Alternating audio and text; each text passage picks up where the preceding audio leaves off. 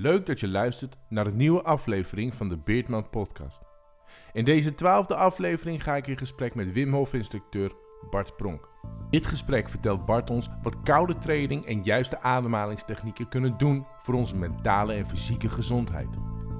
En we bespreken hoe Bart drie maal samen met Wim Hof de Kilimanjaro beklom in korte broek. Veel plezier met dit ijskoude gesprek. Vergeet je na het beluisteren van deze aflevering niet te abonneren op mijn kanaal. En luister elke twee weken naar een nieuwe aflevering van de Beardman Podcast. The Beardman Podcast. Bart, welkom. Ja.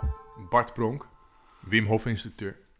Eh, heel veel mensen weten wat, Wim, wat de Wim Hof methode inhoudt. Heel veel mensen weten ook wie Wim Hof is. Maar er zijn ook mensen die niet weten wat Wim Hof is. Wie Wim Hof is en wat de Wim Hof methode inhoudt. Kun je dat uitleggen in een kort en bondig... eh, Heel kort. Ja, kort pittig.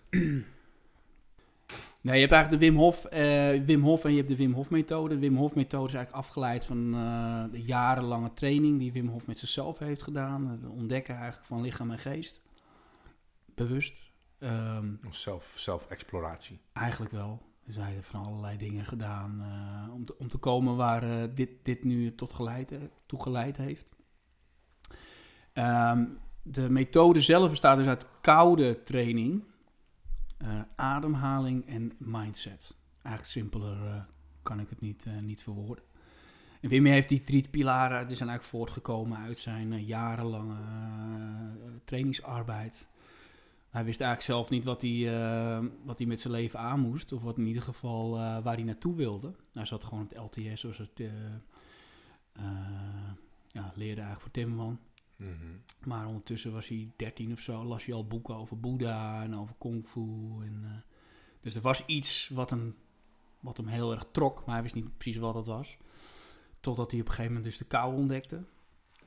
Een jaartje of 17 of zo ontdekte hij de kou eigenlijk door, Be- door het Beatrixpark te lopen. Toen zag hij een, eh, dun laagje ijs op het water. Voelde zich heel erg aangetrokken, dus toen is hij daarin gaan zitten. En toen voelde je in één keer zo'n kracht daaruit. Dat is zo bijzonder hè, dat je langs zo'n zo'n beekje loopt. Ja, Dat je een ijs ziet liggen en dat je denkt, oh, goh, ik ga er eens even lekker in liggen. ja. Ik heb dat nooit gehad. Nee, alsof je een hele mooie vrouw in de bar ziet zitten. Hè? Ja. Dus dan eh, moet je natuurlijk al- alsnog op af durven stappen. Maar hij heeft het gedaan en eh, daar ontdekte hij eigenlijk de, de kou. En ehm, ja, alles wat daarna kwam is, eh, is een lang verhaal. Maar hij is op een gegeven Mhm. moment eh, ook eh, wereldrecords gaan doen. Werd hij eigenlijk voor gevraagd, omdat ja, ze hadden hem Ja. ontdekt lokaal. Van, dat hij de, zo'n Ja. gekkie was die heel in het ijs ging zitten. Dus uiteindelijk ook ja, records gaan doen. Niet alleen om het ook te laten zien van wat is mogelijk, maar ook, Mhm. ja, hij moest ook geld verdienen. Hij had ook vier kleine kinderen thuis zitten. Eh, zijn vrouw had zelfmoord gepleegd. Nou, dat boek dat, eh, staat ook in het boek. Dat Ja. zul je misschien wel gelezen hebben. Dus ook om geld te verdienen. En op een gegeven moment eh, kwam ook daar de wetenschap bij kijken. En Wim had natuurlijk altijd al gezegd van nou, eh, dit is zo superkrachtig voor lichaam en geest. dit zou eigenlijk iedereen moeten doen. Maar toen kwam dus ook de wetenschap erbij. En toen werd het eigenlijk wat interessant. En inmiddels is de methode zo ver uitgedragen, wereldwijd bekend geworden... dat we inmiddels nu 800 instructeurs hebben, waar ik dus één van ben. Je bent een van de eerste. Een van de eerste. Ja. Om, eh, ja, om meer mensen met die simpele natuurwetten eigenlijk eh, daarmee kennis te laten maken. Is dat nog groeiende, dat aantal? Ja joh, het groeit, eh, het groeit als een gek. We hebben dit gek, jaar eh, 350 mensen in de opleiding. Damn. Die gaan allemaal in eh, februari eh, slagen als het goed is. Maar dat één man voor zoiets gigantisch kan zorgen, man. Ja. Hoe kan het dan? Was hij, was hij, is dat iets natuurlijks of zo? Dat hij zo aangetrokken werd door koud water? Is dat een natuurlijk instinct of zo? Is daar ooit onderzoek naar gedaan? Hoe het kan dat zo'n man zo... Mm, Nou, ik, kijk, ik denk dat ergens we van nature altijd wel ehm, meer in contact zouden moeten staan met de natuur. En de kou is natuurlijk daar één element van. De warmte is natuurlijk net zo goed een ding.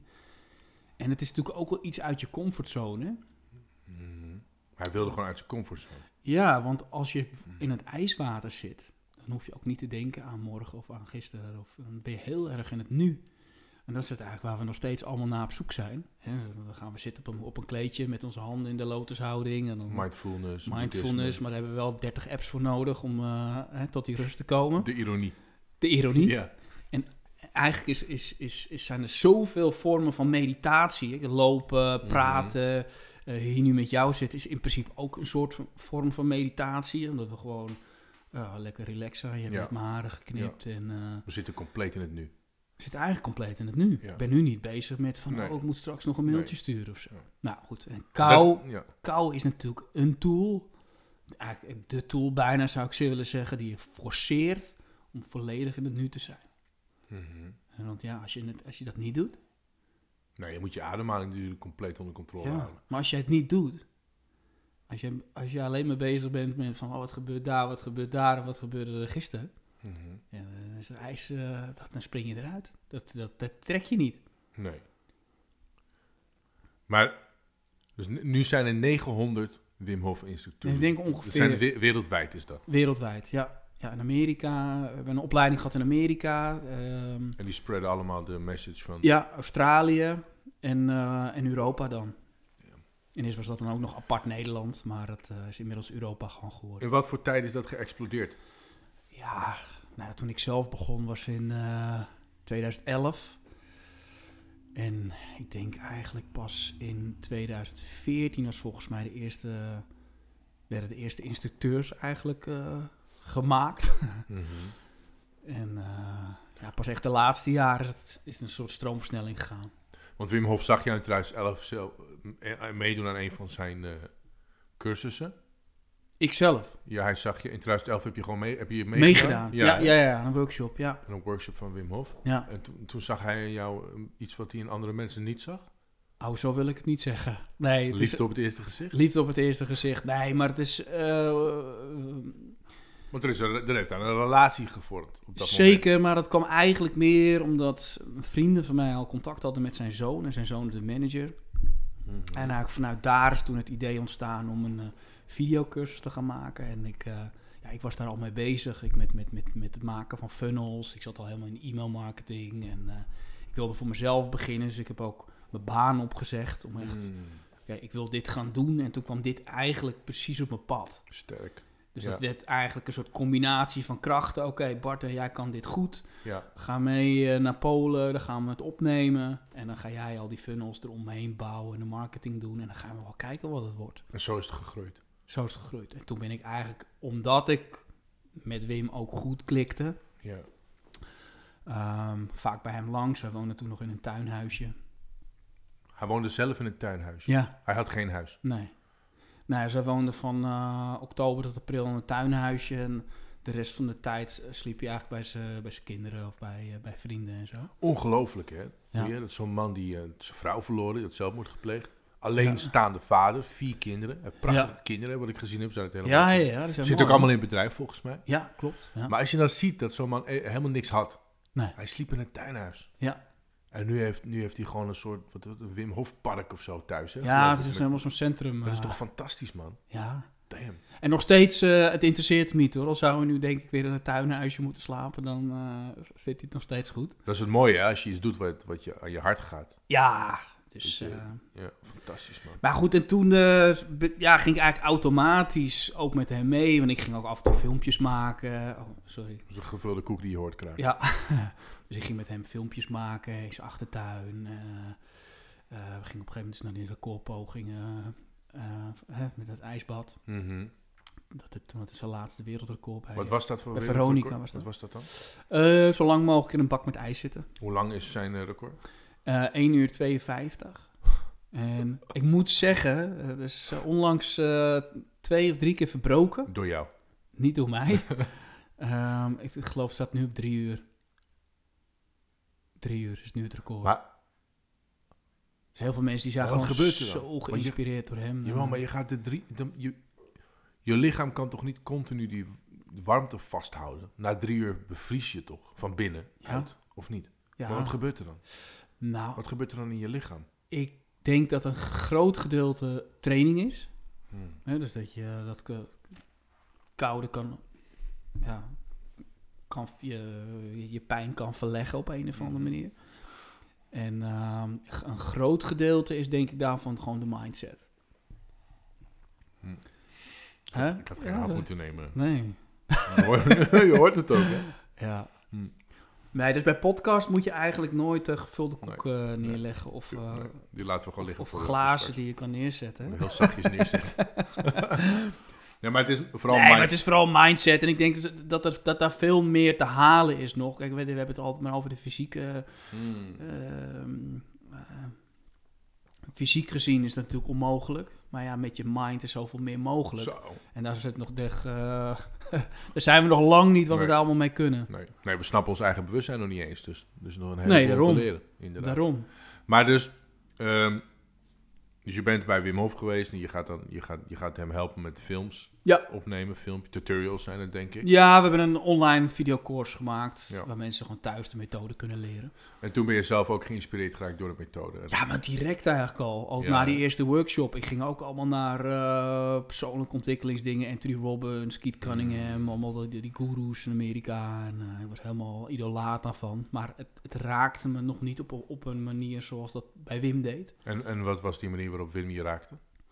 Ehm, door eigenlijk zo diep te gaan in je ademhaling. Dat je eigenlijk je, ja, jezelf echt raakt. En dat je jezelf ziet. Het is net als met transcendente meditatie.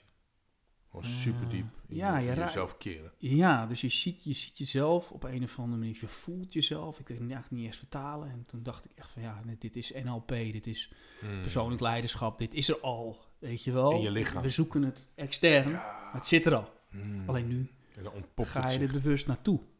Op een hele subtiele manier eigenlijk. Door gewoon puur te gaan ademhalen 20 minuten lang. Nou, toen het En dat is, dat is dan die adem. Ja. En dan steeds inademen, uitademen, inademen, en dan stoppen met ademen voor, Ja. voor een periode. Ja, die retentietijd. Ja. Ja, en toen dat ijsbad was natuurlijk eh slagroom op de taart. Ja. Want wat gebeurt, dus eh, die, die ademhaling doe ik zelf ook, Ja. regelmatig. En dat is dan eh anderhalve minuut uitademen, geloof ik. Of in- en uitademen en dan een, een periode niet ademen. Mhm. Dat is fantastisch, hè? Want dan ga je ook, je- wat je zegt klopt, je gaat gewoon heel diep in je, in je, in je lichaam. Ja. Het voelt ook goed als je klaar bent, hè? Dat is een fantastisch gevoel, man. Ja, zo high, high on your own supply, Ja, ja, zeggen we vaak. Ja, eh, ja. ja. Maar, dat, maar, dat, maar het ijsbad heb ik nog niet gedaan. Koud douchen wel, Hmm, dat doe ik. Het ijsbad, dat vind ik nog, een, eh, next level. nog wel next Moet je level. een keer naar een workshop komen. Ja, nou ja. het gevaar met zo'n podcast is dat je heel veel dingen toezegt. Ja, ja, ja. Ja. Nou, als het je moment is. Maar ik, zou, ik, ik wil wel heel... Want ik, ik geloof zeker wel in die kracht, man. Ja, Absoluut. Maar die ademhaling kunt dus meer... Als je die ademhaling doet, het is iets meer binnenuit. ja. En wat is dan dat met het ijsbad? Wat, wat is die grote beloning die je krijgt van door in zo'n ijsbad te gaan zitten? Ja, goed. Iedere keer als je voor zo'n ijsbad staat en al die blokjes eh naar je zit te, te lachen, zeg maar. Dan is het moment dat je er ook echt daadwerkelijk ingaat, dat kan even uitgesteld worden. Hè? Door, je, Mhm. door je hoofd. En je denkt hier van ja, mazzel, Ja. ik ga morgen wel. Misschien een andere keer.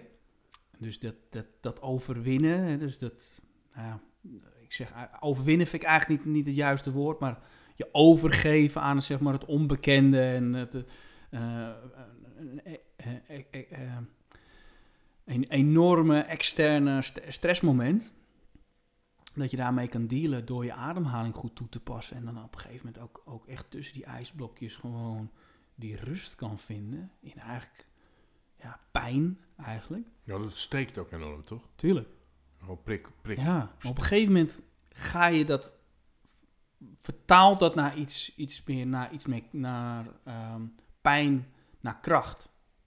Mhm. En dat, is een heel, dat kan ik eigenlijk niet eens uitleggen, dat zou je dan zelf moeten Je ervaren. relativeert het of zo. Ja, maar je draait het eigenlijk om. En op een gegeven moment denk je van ja, kou is iets engs. En dat is iets vervelends. En dat is iets naars. En op een gegeven moment dat je echt in die kou gaat. En helemaal daaraan over durft te geven, dan ontstaat er iets heel magisch. En dat, dat zei ik net eigenlijk al een beetje, wat daar gebeurt is dat je het, de toekomst gaat weg. Het verleden gaat weg. Je bent niet bezig met de zorgen van morgen. Je bent niet bezig met wat er allemaal in je rugzakje zit. Op dat moment moet je eigenlijk naar binnen gaan Mhm. om echt in het moment te kunnen zijn. Nou, dat is iets heel moois. En, en ik zie ook in een ijsbad ook heel veel gebeuren met mensen. En want het is eigenlijk een reflectie, een spiegel eigenlijk van hoe ze in het dagelijks leven acteren. Mhm. En want als het moeilijk wordt, hoe reageer je dan? Ja, Loop je weg? ja. Of ga je juist heel erg vechten? Dat zie ik heel veel mannen doen. Hè? Die, gaan helemaal, die gaan het uitzitten bijna. Natuurlijk probeer ik ze van tevoren natuurlijk helemaal Mhm. de tools mee te geven hoe je in zo'n ijsbad stapt. Een soort ritueel eigenlijk.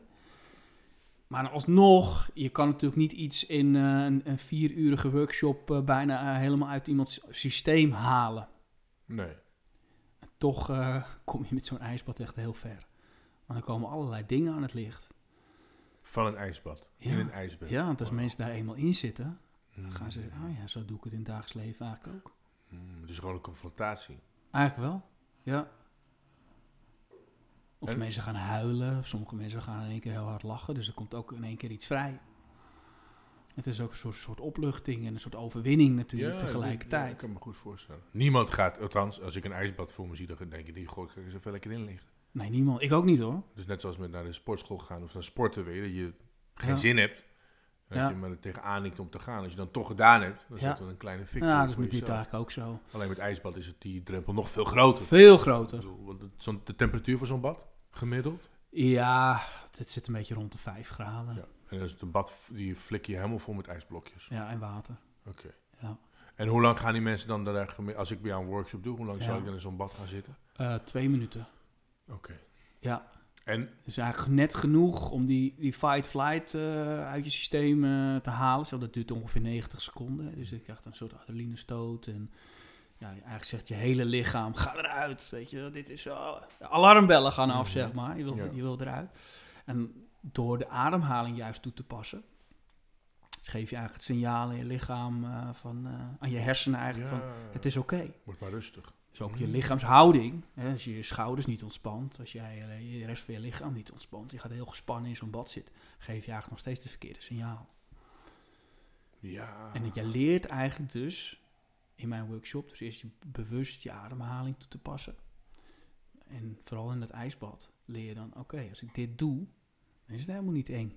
En ik, ben gewoon, ik vertrouw gewoon volledig op dat ik dit kan. En ik vertrouw gewoon volledig op die ademhaling. Als ik daar alleen maar op ga focussen, dan is het eigenlijk helemaal geen nare ervaring, maar is het eigenlijk meer... eh Dan doet, het ook, die, dan, dan doet het ook geen pijn meer opeens. nee, Omarm je dat? nou, het blijft natuurlijk altijd wel eh, aanwezig. Maar het is net waar je focus naartoe gaat. Ja.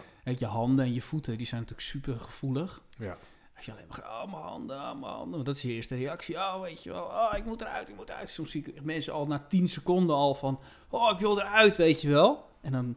Gebeurt het ook wel eens dan dat mensen dan eruit gaan? Of probeer je ze echt dwingen om erin te blijven? Op een goede Nou, manier ik, natuurlijk. ik, ik, ik doe dit, ik zet ze natuurlijk niet op hun schouders eh, erin te duwen. Maar eh, ehm, nee, ik probeer het wel altijd om te draaien. En dat lukt ook vaak wel. En als op het moment dat ik dan zeg, ga terug naar je ademhaling. Er gebeurt niks, ik ben bij je. Dat is ook heel veel met vertrouwen. Mhm. Dat zei ik net ook, hè, met vertrouwen en eh, met veiligheid te Ja. maken. Op het moment dat Ja. ze jou vertrouwen en je kijkt ze gewoon in hun ogen aan en je zegt, hey, het is goed. Ja. Ga gewoon eens terug naar je ademhaling. Lang uit, lang uit. En dan zie je soms zulke mooie transities van mensen die dan echt helemaal zo'n gespannen, stressvol, grote ogen, pupillen en alles, weet je wel. Die ziet echt die paniek in hun ogen helemaal veranderen naar ontspanning. En dat er zo'n glimlach op hun gezicht eh, verschijnt. Het is altijd het moment om foto's te maken natuurlijk. Ja. Maar eh, ja, dat is, dat is fantastisch. Dat is mooi om te zien. ja. Dat is geloof ik, want het is een mentale winst die op dat moment behaald wordt. Ja, Je en bent dan, sterker dan je primitieve. en dan hebben ze in één keer door van... Wauw, dit Ja. kan ik, weet je wel. Dit is eigenlijk helemaal niet zo, eh, zo eng als ik dacht. En dan heb je het nu over de mentale winst van een ijsbad. Zitten er ook fysieke benefits? Heel veel. Ja, hè? Ja, Want koud afdouchen bijvoorbeeld ook al. is ook goed voor je immuunsysteem. Alle, alle vormen van, ehm, van het trainen met temperatuur is goed. Dus weet je, dat ook, eh, ja, ik heb het altijd over kou, maar eh, sauna is natuurlijk ook hartstikke Mm. goed. Is, het op, de, de opposite. Sauna is ook heel goed, hè? Het is, gaat eigenlijk alleen maar om dat, dat, dat cardiovasculair systeem, wat bestaat uit 125.000 kilometer aan vaatjes. En eh, allerlei kleine mini-vaatjes en, eh, en dergelijke. Maar als je dat sterker maakt, als je dat traint, je had het net over de gym, maar als je Ja. dat traint, dus om beter te sluiten, beter te openen, ja, dan gebeurt er zoveel. Je hormoonhuishouding is beter, je, je, je zuurstof wordt beter getransporteerd door je, door je lichaam. Nou, dat is wel handig. Mhm. Ehm, je hart hoeft minder snel te kloppen. Ja, want die vaatjes die doen er veel meer het werk, die worden veel sterker. En als je bedenkt dat eh, cardiovasculair gerelateerde ziektes natuurlijk bijna nummer één is Hmm. in, eh, in de wereld. Ja. Hè, hartfalen, op, op, opgestopte aarderen, Ja. eh, you name it. Ja. ja, maar natuurlijk, want op het moment dat je verstopte aderen hebt en je gaat meer... Als je die koude training doet, wat gebeurt er dat je vaten open en dicht gaat, toch? Bij Ja. kou gaan ze Ja, ja, open, Met kou gaan ze dicht. bij kou gaan ze dicht en bij hitte gaan ze, Gaan ze open. weer open. Ja. Dus je open, sluit, open, sluit. Dus het is, Ja, dat bloed kan er doorheen, dat, is alleen maar goed. het gaat alleen maar beter. Ja, nou, hebben zegt. natuurlijk ook eh, voeding en eh, dergelijke. Nee, natuurlijk, Maar- natuurlijk. Maar ik denk dat op het moment dat je dit doet, en als je zo bewust bent van je lichaam, dan ga je ook geen rotzooi meer in je lichaam gooien. Nee, je gaat het op een gegeven moment ook echt voelen. Dus Ja. er komen ook wel... Ook wel- Inflammation en zo krijg je. Ja, je, je, je- je ontstekingen gaan ook omlaag. Ja. Ehm, Ja, maar dan ga je het ook voelen als je wel die ontstekingen hebt. Je wordt, wordt, wordt veel sensitiever. Ja. Ik, ik vergelijk het eh, soms ook wel eens met zo'n blik soep. Misschien een beetje een raar voorbeeld. Nee, kom op, kom op. maar Bring als je, als je een... eh, ja, wij aten vroeger altijd eh, soep uit blik. Ja. Gewoon van de supermarkt. En was lekker. Heerlijk zelfs. Ja, Maar als je nu zo'n blik soep opentrekt en je neemt het... dan vind je het eigenlijk niet meer te vreten. Omdat je nu gewoon zelf verse soep ja maakt. je bent het gewend om... Precies. precies. Weet je wel, dus dan ga je Ja, ook veel meer proeven van... hé, hey, dit, Ja. is, dit is beter voor mijn lichaam. Nee, dat is, dat is wel een goeie, hè. Want als jij, als ik... Ik heb natuurlijk periodes gehad dat ik heel veel slechte dingen had. Ja, En nu eet ik soms nog steeds een gevulde koek. zoals nu.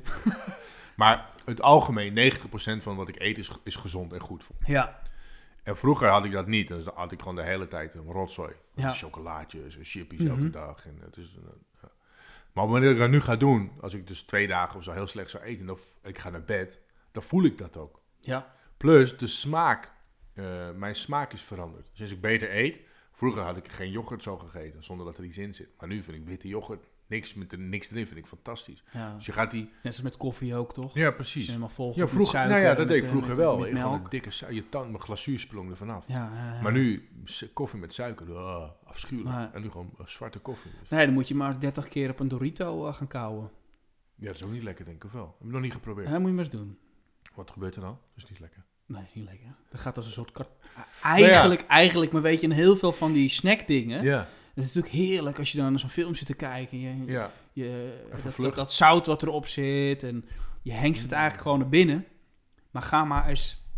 En dat, dat heb ik ook wel geleerd van de mensen in eh, de Wim Hof kring. Je, je, je ontdekt, en je, Ja. je hoort wel eens wat. Ja. Maar die zeggen ook, eh, wel eens mensen die zeggen... je moet wat, wat vaker kauwen op je eten. Ja, ja, ja. Ook voor 40 je- keer, ook, hè, ook gemiddeld. voor je vertering. Ook 40 gewoon keer. even de rust te pakken. Ja, Ik was het niet gewend. Ik, ik schep altijd dat eh, naar binnen. Mhm. Maar toen ben ik dat een keer met een Dorito gaan doen. Nou, je wil nooit met een Dorito's, joh. Nee, hè? Er zit eigenlijk helemaal geen smaak aan. Het is een soort karton. Ja, dat is die smaak. Terwijl als je hem snel eet, Ja, dan is het wel lekker. ja. Ja, ik snap wat je zegt. Weet je dat ze, ze zeggen ook dat je 40 keer moet kauwen? Ja, dat is wel veel, hoor. Weet je, dat is echt veel. Dat Ik heb een keer een, eh, toen een podcast gemaakt met Vind ik- Michael. vind ik eigenlijk veel te veel. Ik ook. Maar die Michael, Ja. die, Michael vertelde dat ook. Dus een uh, orthomoleculair bioloog, Hm. therapeut. Ja. En ik ben er daarna heb ik dat aan mijn vrouw verteld. En mijn vrouw die is toen braaf gaan kauwen, hè, 40 keer. Maar die was gewoon net zoals een, vroeger een, gewoon een gorilla. Ja. Die zit er 8 tot 9 uur per dag te eten. Want dat is zo vaak kou. Mijn vrouw doet het nu ook. Ja? Die zit de hele avond te kauwen. Ja. Nee, maar ik vind... Nee, maar dat ga ik ook niet doen. Ik ga dat ik veel vind, te ik vind, en dat is natuurlijk ook zo met eh, eten voor de televisie. Mhm. Of niet te veel afwijken, maar als je voor de televisie zit te eten, dan, eh, dan schep je het ook zo naar binnen. Dan ben je helemaal niet meer, helemaal niet ja. meer bewust aan het Je eten. bent niet mindful. En, en, en dat vind ik dus ook mooi aan de Wim Hof methode. Dat je steeds eigenlijk steeds bewuster wordt van je lichaam. Mhm. Maar ook dus op het moment dat je dus bewuster wordt van jezelf, word je ook wel bewuster van anderen.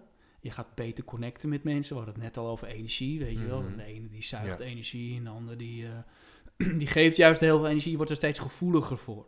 Hè? En je gaat steeds meer je aandacht verleggen naar eh, de mensen waar je energie aan wil geven. En die, dat contact wordt ook steeds intenser. Mhm. Snap je? Ja. Kijk, op het moment dat ik vroeger eh, ik veel, eh, op school heel veel vrienden had, quote unquote. Waar je altijd maar, ja, ik kreeg een uitnodiging, ga daar weer heen en daarheen. Dus heel, op een gegeven moment werd het heel oppervlakkig. Mhm. Terwijl als je nu dat meer gaat uitdunnen, Ja. Ik zeg echt niet van je moet mensen gaan ontvrienden, maar eh, op een gegeven moment ontstaat dat ook en dan heb je veel meer, dan ga je die momenten ook veel meer waarderen. Ja. Dus ook bijvoorbeeld als je uit, eh, uit eten gaat of eh, ehm, je eet samen met je vriendin. Ehm, we gingen toen, ehm 2018 zijn we drie maanden gaan reizen naar, door Centraal-Amerika heen. Oh, wow. Dat was geweldig. Ja. En het leuke ook aan de Wim Hof, ja, de, de hele community is dat je overal wel mensen wonen waar je Mhm. even terecht kan. Dus ook hier in Costa Rica waren we Oh. bij, bij een stel, eh, die zei van, oh kom naar Costa Rica, oh, dan mag je wel een paar dagen bij ons slapen, weet je wel. En eh, wij kwamen daar aan die tafel en in één keer pakten ze onze handen zo. Ze hielden zo handen vast zo in zo'n zo'n rondje. Mhm. En wij dachten echt van, wat gaat, gaan we nou weer bidden of zo, weet je wel. Dus ik vind het niet erg, maar ik dacht echt van, oké. Maar toen spraken ze hun dankbaarheid uit. Gewoon voor die dag. Het Mhm. maakt niet uit of het dan een klein ding was of een groot ding. En om de beurt deden we dat. En in het begin, ja, was een beetje lacherig. Mhm. Zij waren trouwens ook degene die het dus ook 30 keer kouden. Ja. Oké. Dus Ja. Wauw. dat was best wel irritant, want wij hadden ons eten al op en zij zaten Ze nog... waren net begonnen. Zij waren net begonnen, zeg maar. Maar toen, toen hadden wij dat opgepakt gedurende onze reis. En toen zijn we het eigenlijk samen gaan doen elke avond. 30 keer kouwen of de dankbaarheid? Nee, die dankbaarheid. Die 30 keer kou hebben we toch niet gedaan. Ehm, en in het begin ging dat natuurlijk een beetje lacherig. Maar het was zo mooi. Mhm. Want je ontdekt dan ook heel veel van elkaar.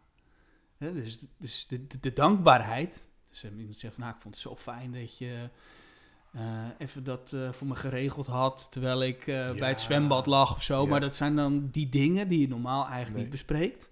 Want je hebt dan vaak, kom je thuis van, hoe was het op je werk? Ja, leuk. Hoe was goed. de collega's? Ja, weet je wel. En, en ik ging dus veel meer ontdekken Ja. van ook wat voor haar belangrijk was... wat ik niet wist Mhm. wat belangrijk voor haar was. Ik zag dat maar gewoon als, als normaal, bij wijze van. Nou, in ieder geval, wij zijn dat gaan doen en het, eh, eh, ik vond dat al heel mooi, een soort be- bewustwordingsding. En dat je ook echt heel bewust naar je eten gaat kijken en dat ook gaat opeten. Maar ook toen we thuis kwamen, weer terug in Amsterdam, gingen we, eh, als er dan mensen bij ons kwamen eten, gingen we hetzelfde doen. Ja? Ja, en het was zo grappig, want dan hadden ze natuurlijk ook een beetje dat, dat shock-effect. Zo van, Bart en Tessa, wat gaan jullie nou in één keer doen? Jullie houden Ja. keer zo je handen vast. En, eh, maar er kwamen er steeds mooie dingen uit. En het was natuurlijk even dat ongemak. En dat vond Ja. ik ook leuk om te zien bij de mensen die kwamen eten. Maar tegelijkertijd dus heel mooie woorden. En mensen gingen er wel in mee natuurlijk op een gegeven moment. Nou ja, dan Ja, moet je zelf natuurlijk eventjes het eh, voortouw nemen. Maar dan ging zij ook gewoon... Het hoeft helemaal niet super serieus. Nee. Maar ik kan wel zeggen, hey, ik vind het leuk dat ik eh, uitgenodigd ben bij jullie. En dat je zo'n lekker maaltijdje Een stukje bewustzijn creëren. Tot naar iets veel groters. Dat je denkt van, wow, ik wist helemaal niet dat het zo, Ja. eh, zo belangrijk voor je was. Wauw. Maar mooi hè, dat je dan, je, me- je, je ontmoet een koppel in Costa Rica. Ja. En die, die doen iets met jullie en jullie Ja. nemen dat mee en jullie zetten dat weer voort hier. Ja. ja hoe hoe ja, belangrijk het is dat je de juiste mensen op bepaalde momenten ontmoet. Ja, Maar doe je dat nog steeds nu? Dan? niet altijd meer. Nee. Nee. Nee. Soms hebben we wel eens van die momenten dat er is ook soms, soms bepaalde mensen die dan blijven, die dat dan nog weten. Die gaan dan Mhm. zelf zo met die handen zo zitten, weet je wel. Ja. Maar ja, ik, vind, eh, ik vond het heel mooi. En eh, ik, ik, ik, ik denk dat je dat va- veel vaker moet, zou moeten doen. Ja. Ik zeg voor de grap ook wel eens in mijn workshops van... ehm, tegen stelletjes vooral, van wat is de kleur van, eh, de, van je... Wat is de kleur ogen van je vriendin? Mhm. Dus eventjes, eventjes in shock zijn. Zo van, Ja. ik heb daar misschien even te weinig aandacht aan besteed. Want hoe vaak kijk je elkaar echt in de ogen aan? Ja. En zeg je wat je van Nou elkaar ja, vindt? Nou ja, ja. Als je dat, dat in de eerste weken gebeurt, of jaren, maanden gebeurt dat heel vaak natuurlijk. Ja. Maar op een gegeven moment wordt dat minder. Ja, maar het is eigenlijk heel gek. Ja, natuurlijk is dat gek. Want je, Het zou andersom moeten. Want Nee, je gaat op een gegeven moment Netflix kijken, weet ik veel wat. Je gaat gewoon je dingen doen. Op een gegeven moment eh, zie je jezelf zitten op de bank eh, drie jaar lang, weet je wel. Nou ja, ja maar, zo, maar zo gebeurt het wel vaak. Hè? Je neemt dingen heel snel voor en dan verlies je elkaar. Ja, ja, dat denk ik wel. Je groeit op een gegeven moment uit elkaar. Nou, en dat dus. Mm. eh, ik denk dus dat, dat, dat me dat zelf wat bewuster heb gemaakt. Dus ook in de omgang met anderen, hoe belangrijk het eigenlijk voor je is. En je gaat veel meer, eh, word je ook bewust van de wereld om je heen. Dus de natuur. Ja, door de Wim Hof methode. Ja, je gaat Ja. anders ook met het weer om. Kijk, als het nu een keertje regent, vind ik het nog steeds leuk, maar ik, ik ga, er- Ja, je, je- ik ga wel naar buiten dan, bewijs van. Vroeger zou je misschien binnen blijven. Ja, Ja. of ik denk, hé, rot weer. Maar nu denk ik, ja, kom op, eh, gewoon gaan. Het verandert iets aan je perceptie. Ja. Kou is ook een perceptie. Hè? Daarom. Dat klopt wel, hè? Want jij, ik, ging, ik doe ook veel hardlopen. Hè? Als het dan, vroeger, als het zou regenen, zou ik niet gaan hardlopen. Maar eigenlijk sinds ik die koude douche doe, Ja. doe ik dat dan wel. Ja. Het interesseert me geen fuck. En dat kan je heel veel kracht geven. Je je dat je het juist doet. Ja, Ja. precies, man. Ja, dat klopt wel. Het zijn van die kleine mentale wedstrijdjes, hè? Ja. Die je elke keer moet overwinnen. En daar word je sterker en sterker van. Ja, kijk, en mensen lachen wel eens van, eh, ik loop eh, zo'n beetje een half jaar eh, per jaar op slippers. Jij? Ik heb nu toevallig Ja. schoenen aan Ja, voor het eerst weer. Maar eh, ja, ik vind dat, ik vind dat iets bevrijdends geven. Ik vind het heerlijk. Gewoon iets meer contact eh, maken met, eh, met de grond onder je. En af en toe even op je blote voeten ergens Ja. te lopen. Ik vind het heerlijk. Ja, prachtig. Altijd benauwende schoenen altijd aan. Ja. Weet je. En, Ja, je, we zijn- en je doet tegelijkertijd iets aan training Nou ja, maar we zijn ook helemaal niet... We zijn natuurlijk niet gemaakt voor schoenen. Nee, Vroeger, eh, ik bedoel, er zijn stammen in eh, Zuid-Amerika volgens mij, die hebben van die hele gekke voeten ook. Hè? Er zit echt een, een laag eelt op, jongen, daar word je niet goed van. dat is gewoon een soort, Die eh, mensen- soort, soort extra zool. Ja joh, dat ja. is echt zo. Hè? Die hebben van die hele, er zit wel een centimeter aan eelt op, maar die klimmen ook in de bomen en zo. Want die voeten zijn helemaal, onze voeten zijn echt zacht en teder.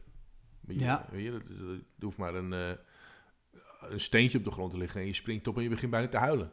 Terwijl Klopt. die mensen lopen over punaise zonder ook maar iets te voelen, denk ik. Klopt, je kan het ook trainen hoor. En ik merk ook wel, ik had laatst wel wat van die opengescheurde kloven en zo. eh is ook niet echt lekker hoor. Het is- Want je loopt erop. Want je krijgt ook veel meer eelt. Dus nou ja, dat precies. zo. Maar op het moment dat een het, open scheurt... als het toch kut is, is het ook echt kut. Ja. Want ja, als je ja. bladen hebt en zo, nou, dan ga jij niet meer lopen. Nee. Het, het kan ook fucked up zijn natuurlijk. ja. Nee, maar ik denk dat eh, dat zijn ook al kleine dingen waar je gewoon even net even wat meer in contact komt met de natuur.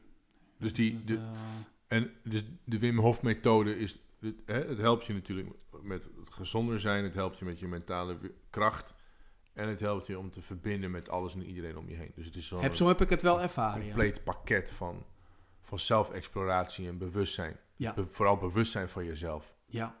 En ehm, als je, hoe, hoe, hoe- hoe- hoeveel heeft het jou geholpen nu? De- Dus je, je hele reis met de Wim Hof methode. Ja, nee, Is jouw leven, het hoe, horizontaal veranderd. Het is, eh, hoe is ik dat een woord is, maar... Want je vertelde dat je Ja, is, daarvoor eh, heel veel zelfhulpgoeroes eh, hebt bezocht ook. Was dat dat je dan zo- zoekende was naar iets in jezelf? Nee, tuurlijk. Ik denk dat iedereen wel eens op zoek is. Kijk, ik had toen... eh, ik, doe het, ik lees ook veel hè, over dus, en zelfhulp. eh. Ja, ik was daar al best wel jong. Ik was al best wel jong hoor, dat ik daarmee... eh, ik, ik, Mhm. ik weet nog dat ik die telcel eh, dingen zag van Anthony Robbins. Dat was denk ik in 1997 of zo. Nee, Nou, zelfs nog, zelfs nog eerder. Denk ik 17 of zo. Ja, dat is denk ik 1995 begon ik dat Mhm. al eh, heel interessant te vinden. Eh had dan allemaal van die infomercials en zo. Ik was toen helemaal... Had ik ook zo'n boekje gekocht en zo van hem. En, eh, dus ik was daar vrij vroeg mee bezig. Maar ja, goed, eh, inmiddels ga je gewoon studeren en dan ga je gewoon een kant op. Eh, je hebt ergens voor gestudeerd, nou, hup, eh, ik ga dat maar doen. Mhm. En ondertussen word je diep ongelukkig in zo'n kantoor. Mm. Ik voelde me zo opgesloten. Ik, ik, dacht van, ja, is dit het nou? En dan was ik... al- Dan werd ik een keer ontslagen en dan dacht ik van, jeetje, dan heb ik een gat in mijn cv. Ik kom nooit meer ergens aan de bak. En Ja. ja, je zit gewoon echt in die red race. En dan ben je nog maar eh, 3, 24 en dan denk je dat, dat je het al helemaal moet gaan maken. En daar, daarin wist ik niet precies van waar gaat het heen en waar wil ik eigenlijk precies heen. En dat ik denk dat dat voor een hele hoop mensen een struggle Mhm. is. Dat je mensen zeggen, ja, maar je moet dan eh, zoeken dan wat je passie is. Ja, ja, ja, ja, ja, ja, ja. Maar wat is mijn passie dan? Ja, ik denk eigenlijk je passie die vind je pas door, door te gaan onderzoeken. Door Mhm. dingen te gaan doen. Ja, voor mij was dat dan door eh, naar die seminars te gaan. Ik geloof er altijd in dat als je eh, iets doet, dat je altijd één ding uit kan halen. Nou, je zei net al van nou, dat stel in Costa Rica, nou, dan, Mhm. dan haal je daar in één keer iets heel moois uit. Ja. Ehm, of je ontmoet één iemand. Mhm. En dat hoeft echt niet eh, dat je speciaal voor het seminar ergens naartoe gaat om iets te leren. Is vaak dat, eh, je gaat vaak naar huis met iets anders. Ja. Ja. En in dit geval was het voor mij ook wel eens dat ik dan eh, een persoon ontmoette die me naar het volgende niveau bracht, een bepaald gebied. Mhm. Dus ik denk gewoon als op het moment dat je gaat, gewoon gaat, gaat ontdekken, dan kom je vanzelf al ergens op je pad of zo. Dat je op een gegeven moment, en het hoeft echt niet Ja. binnen, het kan ook 30 jaar duren. Maar ik denk Ja. dat als je in beweging komt, dan weet je zelf wat je niet leuk, wat je wel leuk vindt. En dan komt er echt wel een keer iets op je pad dat je denkt, dit is het. Ja. En dat had ik op dat moment met Wim Hof. Dan dacht ik even, dit is het. Ja, En ik ging er vol voor. ja maar dan, dan zijn ook de concessies die je ervoor moet maken niet, niet, geen concessies meer. Nee, Begrijp je wat ik bedoel? nee jij, bent, Dus je- jij bent eh, twee jaar geleden kapper geworden, Nou zeg ja. je net. Dus weet je, is dat, eh, Zo is het. Je, op het moment dat je echt ik was ook wil, accountmanager. dan doe je het ook. Ja. Dus dan maakt het je geen fuck meer uit wat je ervoor moet doen of hoe je erin moet investeren. Ja. Sommige dingen komen gewoon op je pad. Ja. En dat is in mijn geval ook. Dat is ook niet. Vijf jaar geleden had, had ik zeker niet gedacht dat ik barber zou worden ooit. Echt niet. Nee. Maar toen zat ik ook een beetje zoals jou vast tussen vier muren en eh, op kantoor. En, Ja, en dan denk je ook van ja, is dit het nou? Weet je, ga ik de rest van mijn leven eh, Ja. dit doen? en dat is niet voor iedereen, hè? Nee, Ik bedoel, ik nee, genoeg tuurlijk. mensen die super gelukkig zijn man, daarin. En ik- man. En dat ik maakt ook niet uit, hè? Want ja. voor iedereen, voor niemand is het. Voor nie, bij mij duurde het gewoon lang voordat ik wist wat ik wilde doen. Mhm. En bij jou ook. Ja, En bij, ik was bij- 33. Ja, ik, heb, ik vind het, ik, ik, ik benijd, ik vind het fantastisch als mensen op een 18e weten van ik word accountmanager of ik word monteur of en je doet dan wat je met liefde doet. Dat is toch geniaal, man. Kom Ja. op, zeg. En sommige mensen doen het wat langer. En dat maakt ook helemaal niet uit. Dat is prima. Alleen je moet wel op het moment dat je weet wat je wil, denken dat je elk moment dat je er tijd voor hebt, dat je dit erin moet investeren, man. Ja. Dat er heel veel excuses zijn om dingen niet te doen. En, en, het is natuurlijk moeilijk om eh, van je pad af te wijken. Ja. Dus als jij, eh, weet ik veel, recht hebt gestudeerd en eh, ouders hebben daar veel in geïnvesteerd, en jijzelf, en je hebt een studieschuld en eh, weet ik veel wat. En Sociale druk. sociale druk. Op een gegeven moment denk je van ja, ik moet nu wel advocaat worden of ik moet wel dat pad gaan bewandelen, want anders dan eh, heb, ik, eh, heb ik geen peace met mezelf en met mensen die, die me al die jaren gesupport hebben. En, maar, Maar als dat, je, dat, ja. maar als je gevoel niet goed is daarbij, Mhm. ja, dat is heel raar eigenlijk dat je daar dan toch in meegaat. Maar dat gebeurt. Ja. Maar ja, die omgeving wordt ook gecreëerd door je... oh nee, die situatie wordt ook gecreëerd door je omgeving. Ja. Dus op het moment dat je ouders hebt of vrienden hebt, hebt die zeggen van... joh, eh, ik, het maakt mij niet uit wat je doet, ik hou van je zoals je bent... of Mm. ik zal je altijd steunen, dan is het ook al makkelijker om dingen te doen die je leuk vindt. Hè? Ja. Je, soms klimmen mensen op de ladder die tegen de verkeerde muur staat. ja, en alles is natuurlijk ook gebaseerd op geld verdienen. Ik, eh, Mhm, ik ken ja. genoeg mensen die eh, mega creatief zijn, die zo- zo'n wandschilderingen maken als dit, weet je wel. Die, die dan gewoon eigenlijk ook weer fucked up raken, eh, omdat ze geen, eh, niet genoeg geld daarmee Nou ja, dat is, dat, precies. Dat Weet is je wel? Terwijl eigenlijk gun je ze natuurlijk de wereld. Ja. Dat ze dit gewoon kunnen doen wat ze willen en wanneer ze dat willen. Maar ja, we, we zitten in een soort gel- geldsysteem waar nou eenmaal dat nodig is om... ja, Dat is zo vervelend, hè? Ja, Als je een gezin hebt, je bent. Maar wat jij zegt, dat is heel goed. Weet je, dat klopt ook. Want je wordt, vaak worden mensen op het moment dat ze ouder worden, weten ze pas wat ze echt willen. Ja. En dan ben je. of soms weet- niet. Nou ja, of niet. Maar als je dat wel weet, weet je, dan ben je 30, dan heb je gewoon je baan, Ja. 40 uur per week, je hebt lekker je salaris, je verdient goed. Of niet goed, je verdient geld om je huis te kunnen betalen. En dan zeg jij tegen je vrouw, ik word schilder. Nou ja, ik, ga, ik ga muurschilderingen maken. Maar- en ze precies. "Huh, waar komt dit nou eigenlijk vandaan? maar, Ja. maar, als het, maar ook nog als, het niet als je het niet kunt betalen. Dat is ook verschrikkelijk. Want je Ja. hebt gewoon je, je hebt je hypotheek, Ja. je, je hebt je kinderen die je moet voeden. ja, Ga maar, je hebt gewoon een basisinkomen nodig om van te kunnen leven. ja, ja, En dan, en dan moet je die sidestep gaan maken. Maar het is niet onmogelijk. Absoluut niet. Nee, Weet je, op het moment dat jij eh, tijd en liefde investeert in dat wat je graag wil doen, dan doe je het maar na je werk. Nou, ik vind het Elk heel, uur ik, is een ik- uur. Ik, vind het heel mooi hoe jij dat net vertelde. Eh, dat je zei van, nou, ik ben gewoon step by step gegaan. Ik ben gewoon eh, twee dagen, drie dagen, twee dagen, drie dagen, Ja. drie dagen, twee dagen. En op een gegeven moment heb ik gewoon Maar dan groeit het organisch. gemaakt. Ja, dat Ja. groeit organisch. Dat, dat zeg ik. Als je echt iets wil, dan kun je het altijd doen. Ja, Al is het, als jij het wil verkopen, als jij een meubelmaker bent en je wil meubels verkopen, dan kun je gewoon een webshopje beginnen en meubels verkopen. Na je werk. ja, Als je echt iets wilt, dan, heb je, dan, dan ga je er gewoon voor. Dan maakt het niet uit wat voor concessies je voor moet maken. ja. En dat vinden va- mensen vaak moeilijk. Je hoeft Mm. echt niet gelijk je schepen te verbranden ook, hè? Dus, eh, Nee, je zegt, absoluut je niet. kan gewoon, Nee. hey, dit wil ik graag, maar neem de tijd ervoor. Nou ja, dat. Dat, maar dat is misschien het probleem. We willen altijd allemaal snel, snel, Ja, snel, Ja. snel. Oh, dan moet ik nu mijn baan Ja. opzeggen, want ik ben niet gelukkig. Nee, Ja. dan, dan moet je maar, dat dan moet je maar even die schakel maken. Dan moet je maar even je ijsbadje, ijsbadmomentje Nou ja, nemen. Dan, juist. Dan moeten ze dan moet gewoon je even doorheen. gaan. Maar dat is, dat is ook, denk ik, het mooiste juist. En dat vind ik het mooiste aan die hele weg die ik bewandel. En ik zeg niet dat ik voor de rest van mijn leven barber word- blijf. Want ik vind het, ik vind het, een van de, ik vind het, mooiste wat er is om te doen. Ja. Simpel. Maar ik weet niet of het voor altijd is. En mensen hechten vaak ook verwachtingen. Dus een, vaak hangt een identiteit ook af van dat wat je doet. Ja, en dat heb, En ik, Ook, heb ik ook wel eens over nagedacht hoor. Weet je wel? Zo van, ik ben nu ook zo in, in die Wim Hof methode. Ik vind het zo te gek. Maar Ja. je bent nog steeds gewoon Bart Pronk. I know. Niet Wim Hof. I know. En die energie die jij met je meeneemt, Ja, dat zit niet in de Wim Hof. Dat zit in Bart Pronk. nee, dat klopt. Snap je? Dus als jij die, energie neem je altijd mee. En ik, ja, Ja. ik denk dat je, je identiteit... Ik hou van mijn werk en ik leef mijn werk, maar ik ben niet mijn werk. Nee. En dat is vaak, dat is vaak dus op verjaardag altijd zo, eh, Mhm. zo ongemakkelijk. Hè? Bij jou. Nee, bij iedereen. Mhm. Dus dat, van, wie ben je? Ja. En dan, ja, ik ben accountmanager. mhm. Nee, Nou ja, precies. wie ben je, Ja, zeg maar. nee, maar dat vinden mensen heel lastig. Want is het ook? Ga maar eens wat vertellen over jezelf. ja. Want je, je, inderdaad, je identiteit hangt voor een Mhm. groot gedeelte altijd aan je baan. Terwijl het niks met elkaar- Heb je wel eens dat, wel met elkaar wel dat First Date programma gezien? Ja, ja, ja. is wel Ja, leuk, hè? Heerlijk programma. Dat is ook, moet je maar eens kijken. Ja, En eh, wat, eh, wat doe je? ja, ja, ik ben... eh, ja. Maar eh, ze vertellen vaak nooit van... ik ben eh, die en die en ik heb eh bla bla bla, ik zit er zo in, ik vind dit leuk. En het begint altijd eerst met ik ben dit. ja. Maar het is gelijk heel oppervlakkig. Heel Eigenlijk. oppervlakkig, super oppervlakkig. Maar ja, dit is het makkelijk. Het is makkelijk. Nee, ja, we kunnen niet allemaal zoals Socrates zijn natuurlijk. Eh, vragen van, goh, eh, hoe is jouw leven? Of gewoon leven, wat is, wat, is, wat, wat is goed en wat is slecht? Wat vind jij goed, wat vind jij slecht? Dat zijn, dat zijn Ja. de vragen, ethische vragen. Ja. Maar het is makkelijker om oppervlakkig te beginnen, denk ik. ja. Terwijl het wel heel mooi is, hè? Hoe gaat het met je? Dat is altijd goed. Ja, nou ja, Snel, precies. heel goed. Ja. Maar dan ga je ook niet vragen, gaat het echt wel goed? Nee, Weet je, dat, dan, dan denken mensen, hey, get out of my gaat het wel met je? Ja, Ga weg, joh. ja Maar nee. dat is wel het mooiste, want jij, dit is wel heel mooi juist, denk ik. Als je gelijk een soort verdiepende vragen kunt stellen. Dus niet alleen maar, eh wat een kut het, weer, het, hè. het gaat er misschien ook wel op de manier hoe je vragen stelt. Misschien hebben we het... Ik ben er ook wel vaak daarmee bezig van wat zijn nou...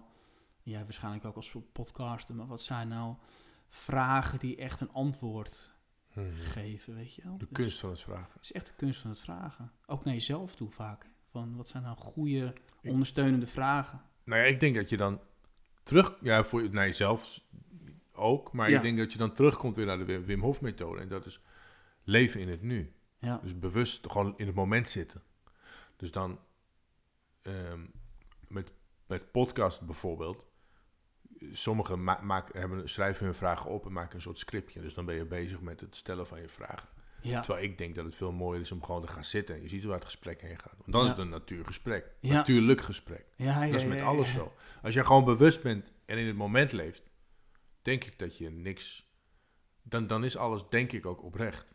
Ja, als je gewoon hier bent in dit moment en je praat met elkaar, zonder dat je denkt dat je een vooropgesteld scriptje afwerkt. nee, maar dat, is ook, dat, dat, dat, dat ziet er ook niet uit. Nee, toch? Toch? Nou ja, dat vind ik ook. ja. En bewust. Ik vind met presentaties net zo, weet je. Als mensen dat dan uit hun hoofd gaan leren, dan denk ik van ja, dat komt, dat komt totaal niet over. Nee. Totaal niet. En hetzelfde geldt met jou, met je Wim Hof methode. Ik denk, we hadden het er net al even over. Je kunt die Wim Hof methode natuurlijk makkelijk stu- bestuderen. Mhm. En dan vertellen, oké, nu moet je je adem inhouden. En dan Ja. zeg je, goed zo, doe je hartstikke goed. Ja. Maar dan gaan mensen denken, wat, ga weg man. Je moet, die, je moet energie hebben. Die heb jij. Positiviteit en energie en enthousiasme. En dat heeft Wim Hof natuurlijk ook. Ja, Maar die enthousi- dat enthousiasme heb je nodig om andere mensen te kunnen enthousiasmeren. En Ja. dan gaan ze met je mee. En denken ze, tering, die killer weet waar hij het over heeft. ja, ja, ja, ja. Je ja. bevestigt eigenlijk, je practiced what you preached. Dat is Ja. een van de belangrijkste dingen, denk ik. Nee, en, en, dat is ook, fijn, weet je wel. Als je dan vanuit het hart ook kan acteren. Eh, Ja. Dus ik heb eh, wel met Wim ook wel vaak op, op het podium gestaan. En stonden eh, in L.A. voor 500 man. En eh, ik vond het helemaal niet eng meer. Omdat ik ook gewoon al een tijd met Wim aan het Mhm. trainen was. Ja, En hij zei altijd van, weet je wel... Doe gewoon, vertel je verhaal, weet je wel. Gewoon zoals je dat tegen mij ook zou doen. En dan doe dat ook gewoon bij het publiek. En dan, ik hield het wel kort. Ik bedoel, ja, Ja. het is niet mijn show, maar eh, om Wim te introduceren. Ik, ik had totaal geen moeite mee met, om dat te doen. je was ook authentiek. Vond ik voor mezelf wel. Dat me, ik voelde ook echt die kracht van, het maakt me allemaal niet uit wat Ja. jullie van mij vinden. Ik ben hier gewoon om Wim te introduceren. Ik doe het gewoon. Ik heb niks eh, voorbereid. ik sta hier gewoon en eh, het publiek ging door het dak. Ja, Weet je, natuurlijk ook omdat Wim al ja achter me stond van, weet je, ik hoefde eigenlijk alleen maar te zeggen, hier is Wim, en dan gingen ze al, weet je wel. Maar ik, ik, ik, ik heb dat wel echt geleerd. En eh, ik, ik kan me nog herinneren in Polen toen, eh, ja, hij was altijd aan het spelen op zijn gitaar. Altijd aan het improviseren. De mooiste liedjes. Ik dacht eerst dat het gewoon liedjes waren, maar hij was Mhm. eigenlijk altijd aan het Hij improviseren. speelt ook gitaar? Heel goed. Oh, wat cool man. Ja. En wat ik eigenlijk niet door had, want ik later pas eh, voelde, is dat hij eigenlijk in zijn improvisatie ook met, een gesprek met je aanging. Mhm. Dus ik hoorde het eerst gewoon als een liedje, en oh, leuk, leuk, leuk. En op een gegeven moment begon ik dingen te, te horen. Ik denk, oh, hij heeft het tegen mij, joh. Tijdens het gitaarspel? Ja, dus hij Oh. vertelt gewoon in zijn verhaal zijn gevoel naar jou of naar de mensen die op dat moment zijn. Ja? Hij speelt een liedje voor je gewoon op dat moment. Eigenlijk wel. Dus hij improviseert. Natuurlijk, het gaat Prachtig. vaak ook wel over, gewoon over het leven en over de standaard dingen die hij vaak ook in het liedje zingt. Maar ik, ik, ik voelde misschien, zit ik ernaast, maar ik voelde echt dat het over mij ging of dat het over de groep ging of over de situatie ging waar we altijd waren. Mhm. En dan had hij op een gegeven moment ook weer zei van, ja Bart, eh, nu jij, eh, weet je wel. Dan sloeg hij even aan en eh, nu jij. Ja, ik verkrampte dan. En dan, dat denk ik wat de meeste mensen hebben op het moment dat je iets moet zingen Ja. of dat je iets moet zeggen. Kijk, Public speaking is denk ik de number one, de nummer één, hoe noem je dat? Angst. Mhm. De doodgaan staat volgens mij zelfs op 7 of zo. Maar ja, eh, dus ik verkrampt. Hij zei, "Ah, kom op, gewoon doen, weet je. En op een gegeven moment dacht ik ook van, ja, hoe cares? En ik ging daarin mee. En ik begon ook gewoon, eh, het maakte niet uit wat voor woorden je koos. Of gewoon, Hij heeft je gewoon compleet ook uit je comfortzone. laat het gaan. Dus hij trok Ja. me er bewust uit. En hoe vaker je dat doet, Ja. dat je ook denkt van, het maakt niet uit. Ik geloof ook niet dat, dat, dat je, dat, ik, ik geloof er ook in dat iedereen kan zingen in principe. Mhm. Ik zeg altijd van, eh, heb je ooit wel eens iemand vals horen praten? Weet je? Dus het is eigenlijk ook een vorm van zingen, Ja. natuurlijk. Hè? Ik je, snap kan, je kan daar een Ja. dingetje zitten. Maar gewoon als je het uit volle borst doet, je houdt je in. We zijn natuurlijk al, al- altijd geleerd om, om je altijd maar in te houden. Van, oh, je kan niet zingen, oh, je zingt vals. precies. Of, eh, dus, dus je gaat eigenlijk al zo onderdrukken, zodat het ook vals klinkt. Mhm. Terwijl als je het laat gaan, je gaat echt het volle borst, moet je die voetballers zien bij eh, Argentinië of zo, weet je wel. Ja. Ja. Vergelijk met de Nederlanders. Ja. Die gaan gewoon het volle borst, maakt helemaal niet uit. En je ziet het ook echt dat het vanuit het hart komt. En bij de Nederlanders gaan ze een beetje mee. Het beetje ziet- er, nog, ziet nog steeds niet uit. Sommigen proberen het, maar het ziet er nog steeds nee. niet uit. Ja. Nou, dat dus. En dat heb ik ook meegenomen daarin. En daar kreeg er ook veel meer vertrouwen van. Dus dan sta je dus in je kracht. Ja. En dat vond ik mooi. Ja. Dus dat is denk ik wel een van de grootste dingen die ik heb meegenomen vanuit die hele methode. Wat mooi man. Weet je, dat je, jij bent, als jij in je kracht staat, wie kan je dan wat doen? Ja. ja niemand. Je wordt een soort bulletproof. Ja. En je gaat, eh, hoe noem je dat? Je, je, je- een andere, je komt een andere trilling om je heen. Mhm. En, Ja, en die voelen mensen en die weer. voelen Energie. mensen, dus dat trekt weer mensen aan. Ja. En daarom geloven ze ook wat jij doet. En geloven ze in wat als, jij doet. Als je dan in die, in die authenticiteit kan zitten, dan, eh, dan, dan trek je denk ik de juiste Ja, mensen 100%. aan. Ik geloof dat, dat enthousiasme, dus mensen meenemen in je enthousiasme en meenemen in je negativiteit is volgens mij het makkelijkst. Dus mensen negatief maken Ja. met jou Ja. en mensen enthousiasmeren met jou. Ja. Dus positiviteit. En gelukkig kies jij voor de, De voor de positiviteit. Weet je, en dat is dat onderbuikgevoel, dat, dat, dat tunen we denk ik ook te weinig op in. Maar ik denk dat je zelf ook wel eens herkent dat je in een ruimte komt of dat, je, eh, dat er hier iemand komt knippen. Dat je denkt van, wow, wat is dit? Ja, En nu word je er misschien steeds gevoeliger voor. ja, Eerst had je het niet echt door en dan kwam je gewoon gesloopt thuis. En Ja. dat kan dus ook op je werkvloer zijn geweest toen je accountmanager was of zo, weet je Mhm. wel. Omdat het, je, je omringt je eigenlijk gewoon niet met de, de, de mensen waar jij juist trilling bij hebt. Mhm. Ja. Ja, die vibe is heel belangrijk, man. Van En andere op een gegeven moment word je steeds 100%. sensitiever ervoor. En dan ga je dus gewoon, eh, oké, eh, Ja. hier, wil, ik- hier wil ik niks mee te Ja. maken hebben. Ja, dat is ook en goed. hier wil ik meer van, weet ja, je wel. Ja, Dus, precies. eh, maar dat is goed. Dat is ook zelfontkenning. En het is, of oh, ontdekking, zelfontdekking. Hm. En het is ook helemaal niet erg om mensen te weren uit je leven. Er is wel vaak een taboe over. Maar als mensen je negatieve energie geven, dan moet je ze gewoon niet in je leven hebben. Nou ja, goed, weet je, ik, ik heb wel eens zo'n communicatietraining gedaan. En dan moest je dan eh, allemaal cirkels op papier zetten. Dus in het begin met een heel klein cirkeltje. Dan is een klein cirkeltje eromheen. En dan had je zeg maar vier, vijf cirkels. En dan moest je dus ehm, een hele lijst gaan maken van alle mensen die je kent. Vrienden, familie, eh, dierbaren, et cetera. En dan moest je op een gegeven moment, moest je dus die namen... Dat was dan de volgende oefening. Die moest je dan eh, gaan plaatsen binnen die cirkels. Mhm. Dus die, die, dat hele kleine cirkeltje in het midden, dat is zeg maar je core. Ja. En dat zijn zeg maar de mensen die om twee uur s'nachts kan wakker maken van Ja. ik heb iets en uh, weet je wel. En nou, dan kom je gewoon tot de realisatie, tenminste dat ik toen had, dat de mensen waarvan je dacht dat die heel dicht bij je staan, dat je er dan toch een cirkeltje drie plaatst. Mhm. En dat kan dus ook familie zijn. Ja, Hè? eh, dat, Absoluut. kan, dat kan bij sommige mensen. ja. Hè, dus dan, dat, dat, ik vond dat een hele goede, eh, een goede oefening eigenlijk. En dat is ook helemaal geen schande, hè? Nee, maar het was heel confronterend. Ja, voor Dus jezelf. was, eh, ja, Omdat je jezelf die vraag niet gesteld hebt, eerder. nee, je bent daar nooit Nee. echt mee bezig. Nee. En zo kan je dat net zo goed hebben met, met vrienden van vroeger of zo. Dat je dan, ja, maar uit, uit een soort met van nostalgie maar met elkaar om blijft gaan. Ja. Ja. Terwijl ik ontmoet nu soms mensen, die zie ik één of twee keer per jaar. En dan heb ik soms een veel diepere connectie mee Ja. dan mensen die ik al, eh, al 30 jaar ken. Maar dat is wat je zegt, dat is die energie of zo. Weet je, je hebt met sommige mensen gewoon een vibe. Die hoef je...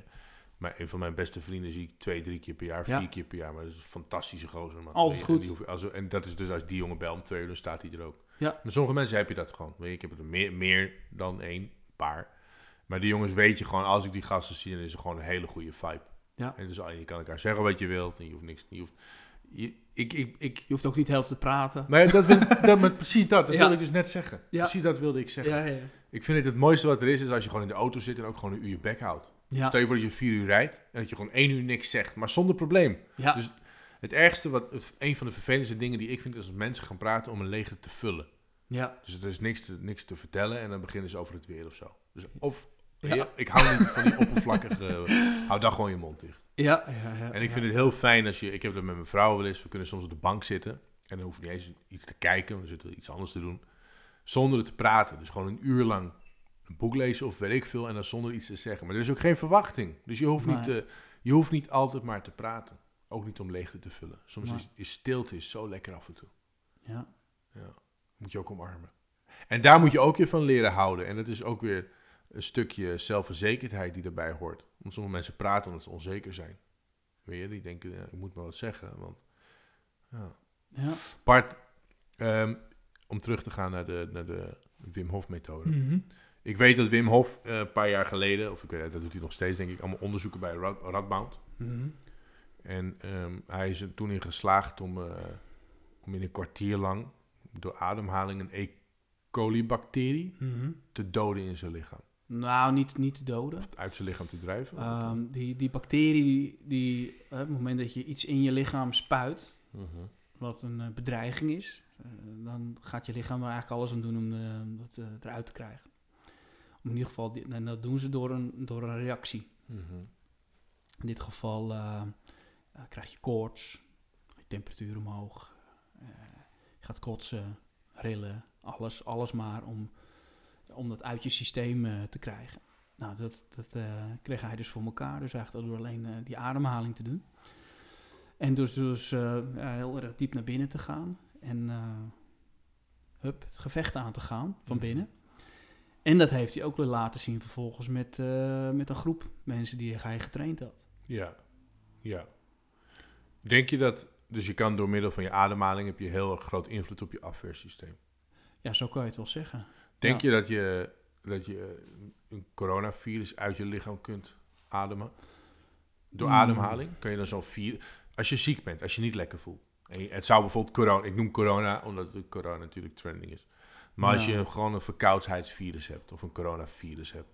Is dan een ademhaling waardoor je afweersysteem sneller gaat werken... en dat virus uit je lichaam kan duwen? Is dat wel eens getest door Wim Hof of door, door een andere... Volgens mij is het niet echt getest, maar als je ga- gaat puur gaat kijken, want hij heeft het natuurlijk met een bacterie gedaan. Dat is Mhm. natuurlijk geen virus. Uh, maar als je echt puur gaat kijken naar de, de im- immuunrespons, en eh, daar hebben ze natuurlijk bij de Radboud Universiteit wel naar gekeken, is dat ze zagen dat, ehm, dat hij ook de, de, ja, de ontstekingsremmende stoffen eh, kon aanmaken. Meer eh, witte bloedlichaampjes, et cetera. Door de ademhaling. Door de ademhaling. Dus dat het, dat het immuunsysteem op een andere manier gaat reageren. En ja, dat toen wel in ieder geval tijdelijk onderdrukt werd. Mhm. En ja, lange termijn ehm, zou je wel gewoon natuurlijk moeten blijven ademen en goed voor jezelf moeten zorgen. Maar ik denk dat er preventief gezien wel heel veel, wel heel veel mogelijk is. En, en, ja. Maar de- hoe dat dan werkt met een virus, ik heb geen idee. Dat, eh, dat weet ik niet. en is dat iets wat mensen dagelijks moeten doen? Die ademhaling bijvoorbeeld? Als je je immuunsysteem sterk wil houden? Adviseren? Nou, ja, nee, ik denk dat het sowieso goed is om je lichaam, eh, om, je, om, je, om je zenuwstelsel gewoon, eh, gewoon een boost te geven in de morgen. Hè, om het gewoon aan te zetten. Dat kan, Elke ochtend. Kan je ook gewoon met sporten doen natuurlijk. Maar eh, dan gebruik je natuurlijk in principe ook je ademhaling. Ja. Dus ik denk wel dat het een eh, hele lekkere oefening is om de dag mee eh, te beginnen. Ja. Je, mensen voelen het ook heel snel. Hè? Kijk, de ademhaling zelf kun je ook allerlei visuals krijgen en tintelingen. En wow, ja, je kan anderhalf minuut, twee minuten je adem inhouden. Allemaal super cool. Maar eigenlijk gaat het natuurlijk om, de- om je uitkomsten. Hoe Ja. voel je je gedurende de dag? Ja, 100%. Kan je meer vanuit het hart, zeg maar, acteren? Ben je meer creatief? Eh, ben je meer vrij in het hoofd? En daar is een ademhaling of een meditatieoefening natuurlijk gewoon perfect voor. Ja.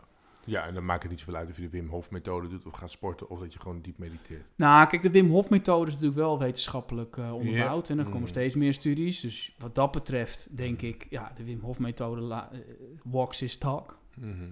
Maar ehm, je hebt zoveel ademhalingsoefeningen. Dat heb je al sinds Boeddha. Hè. Dat, Ja. Voor mij was het een van zijn eerste meditaties, was ademhaling. Dus ik zeg natuurlijk niet dat Wim's eh, Nee. ademhaling heilig is. Maar op het moment dat je bewuster ervan wordt, heb je ook veel meer invloed op ehm, eh, hoe jij met stress omgaat.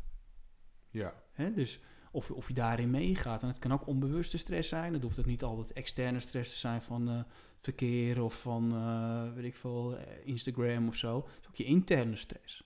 En er zijn genoeg mensen die zeggen, ja, maar ik heb mijn hele leven lang gesport en ik ben, eh, ik eet gezond. Ja, maar misschien is het je intern wel helemaal, is het één grote puinhoop. En dan krijg je alsnog kanker of, of, of een erge ziekte. ja. Want stress is uiteindelijk ontsteking. Mhm. En op een gegeven moment dat het een, een, eh, een chronische ontsteking wordt, En dan kanker. dan kan je dus kanker krijgen of een auto-immuunziekte. Want eigenlijk je lichaam die geeft eigenlijk alle signalen. Ja, Stop hiermee, niet doen. Stop hiermee, niet doen. Je krijgt een hoofdpijn, je krijgt rugpijn, je krijgt dit en dit, je zus en zo. Allemaal negeren, negeren, negeren, negeren. Je gooit het gewoon heel snel onder stress inderdaad. Wat je zegt, nou stress man, komt van het werk. Terwijl Ja. van binnen gewoon iets, iets groeit. Dat kan natuurlijk ook zo zijn. Oh, jeetje. Het kan ook een interne struggle zijn. En wij zijn al, zeker hier ook in, het, eh, hier in, dit gedeelte Mhm. van Europa, we zijn allemaal heel nuchter. Emoties laten zien, het laten gaan. Nou, we, we zijn liever, ehm, sluiten die emoties op en laten het liever niet zien. Maar daar gaat het juist mis, want dat gaat juist eh, rotten, Ja, eigenlijk. ja, Dat vreet je eigenlijk op. ja. En dat is nog wel een heel groot ding hoor, want we hebben het bij stress heel vaak altijd over extern. Maar ja, intern gebeurt er natuurlijk ook het een en ander. Mhm. En eh, ja, ik denk dat daar wat meer focus op moet, zou moeten zijn. Want, want ademhaling is ook heel belangrijk op het moment dat je depressief bent, hè? Ja. Dus de Wim Hof methode wordt ook aangeraden voor mensen die depressief Zeker. zijn. Want het is Zeker. gewoon je ademhaling. Zeker, Mhm. zeker. Nee, kijk, het gaat uiteindelijk allemaal om je balans. Hè? Dus je hebt je, je, je actie- en je rustbalans. eh, dat, dat- dat, dat is bij ons verstoord. Dus we, simpel, hè, toen we in een grot woonden, gingen we even jagen. En eh, als we gejaagd gingen we onder een boom zitten. En maar wij zijn eigenlijk altijd aan het jagen nu. Deadlines, eh, Mm. dit, dat, Netflix, eh, pap, pap, pap. We zijn super ver van onze natuur af gaan staan. Terwijl qua lichamelijk zijn we niet zo heel veel veranderd. Nee joh, niks. Dus dat, je hebt dus de actie en de rust. Nou, daar kan je met ademhaling natuurlijk perfect mee spelen. Als je meent dat je ademhaling hoog is, dan ga je even wat lager zitten in je ademhaling. Dus, dus, dus we hebben al heel veel, eh, heel veel controle daarover. Maar goed, het is nog maar een, eh, Ja. ja, een stukje van de puzzel eigenlijk. Nee, je moet je ook bewust zijn natuurlijk van, van de manier waarop je... Ja. Nee, dus bewustwording. Ik denk dat dat, eh, ik denk dat dat belangrijk is. Ja. Soms dan weet ik niet eens meer waar ik ben in mijn verhaal. Maar Nee, maar ik, we, pakken hem gewoon op. Ja, ja. Je hebt eh, twee keer de Kilimanjaro beklommen. Drie keer. Drie keer de Kilimanjaro. Ja, ja. beklommen. 6000 meter. Ja, ja. Damn. Ook in korte broek? In korte broek. Ja? Ja, ja. Maar wel met schoenen. Met schoenen. Handschoenen ook. Ja. Maar drie keer de Kilimanjaro. Ja. En dan vertel niet meer dat, je ook, dat er ook mensen waren met reuma. Ja, Wim die wist eh, 26 mensen zo gek te krijgen om het überhaupt te gaan doen. En normaal eh, beklim je zo'n berg in 5 tot 6 dagen. Ja. 5 tot 7 dagen, afhankelijk van... eh, het is natuurlijk hoog, dus je moet dealen met hoogteziekte. Ja. En ehm, ja, dus een 5 tot 7 dagen. En Wim zei, we gaan het in 3 dagen doen. En eh, we gaan het ook nog een keer een korte broek doen. Maar iedereen in korte broek of alleen jij en Wim? Nee, iedereen. Wow. Ja. En daar hadden we ook voor getraind, hè. Dus we hadden wel eh, gewoon zelf thuis eh, getraind met koude douches, de ademhaling.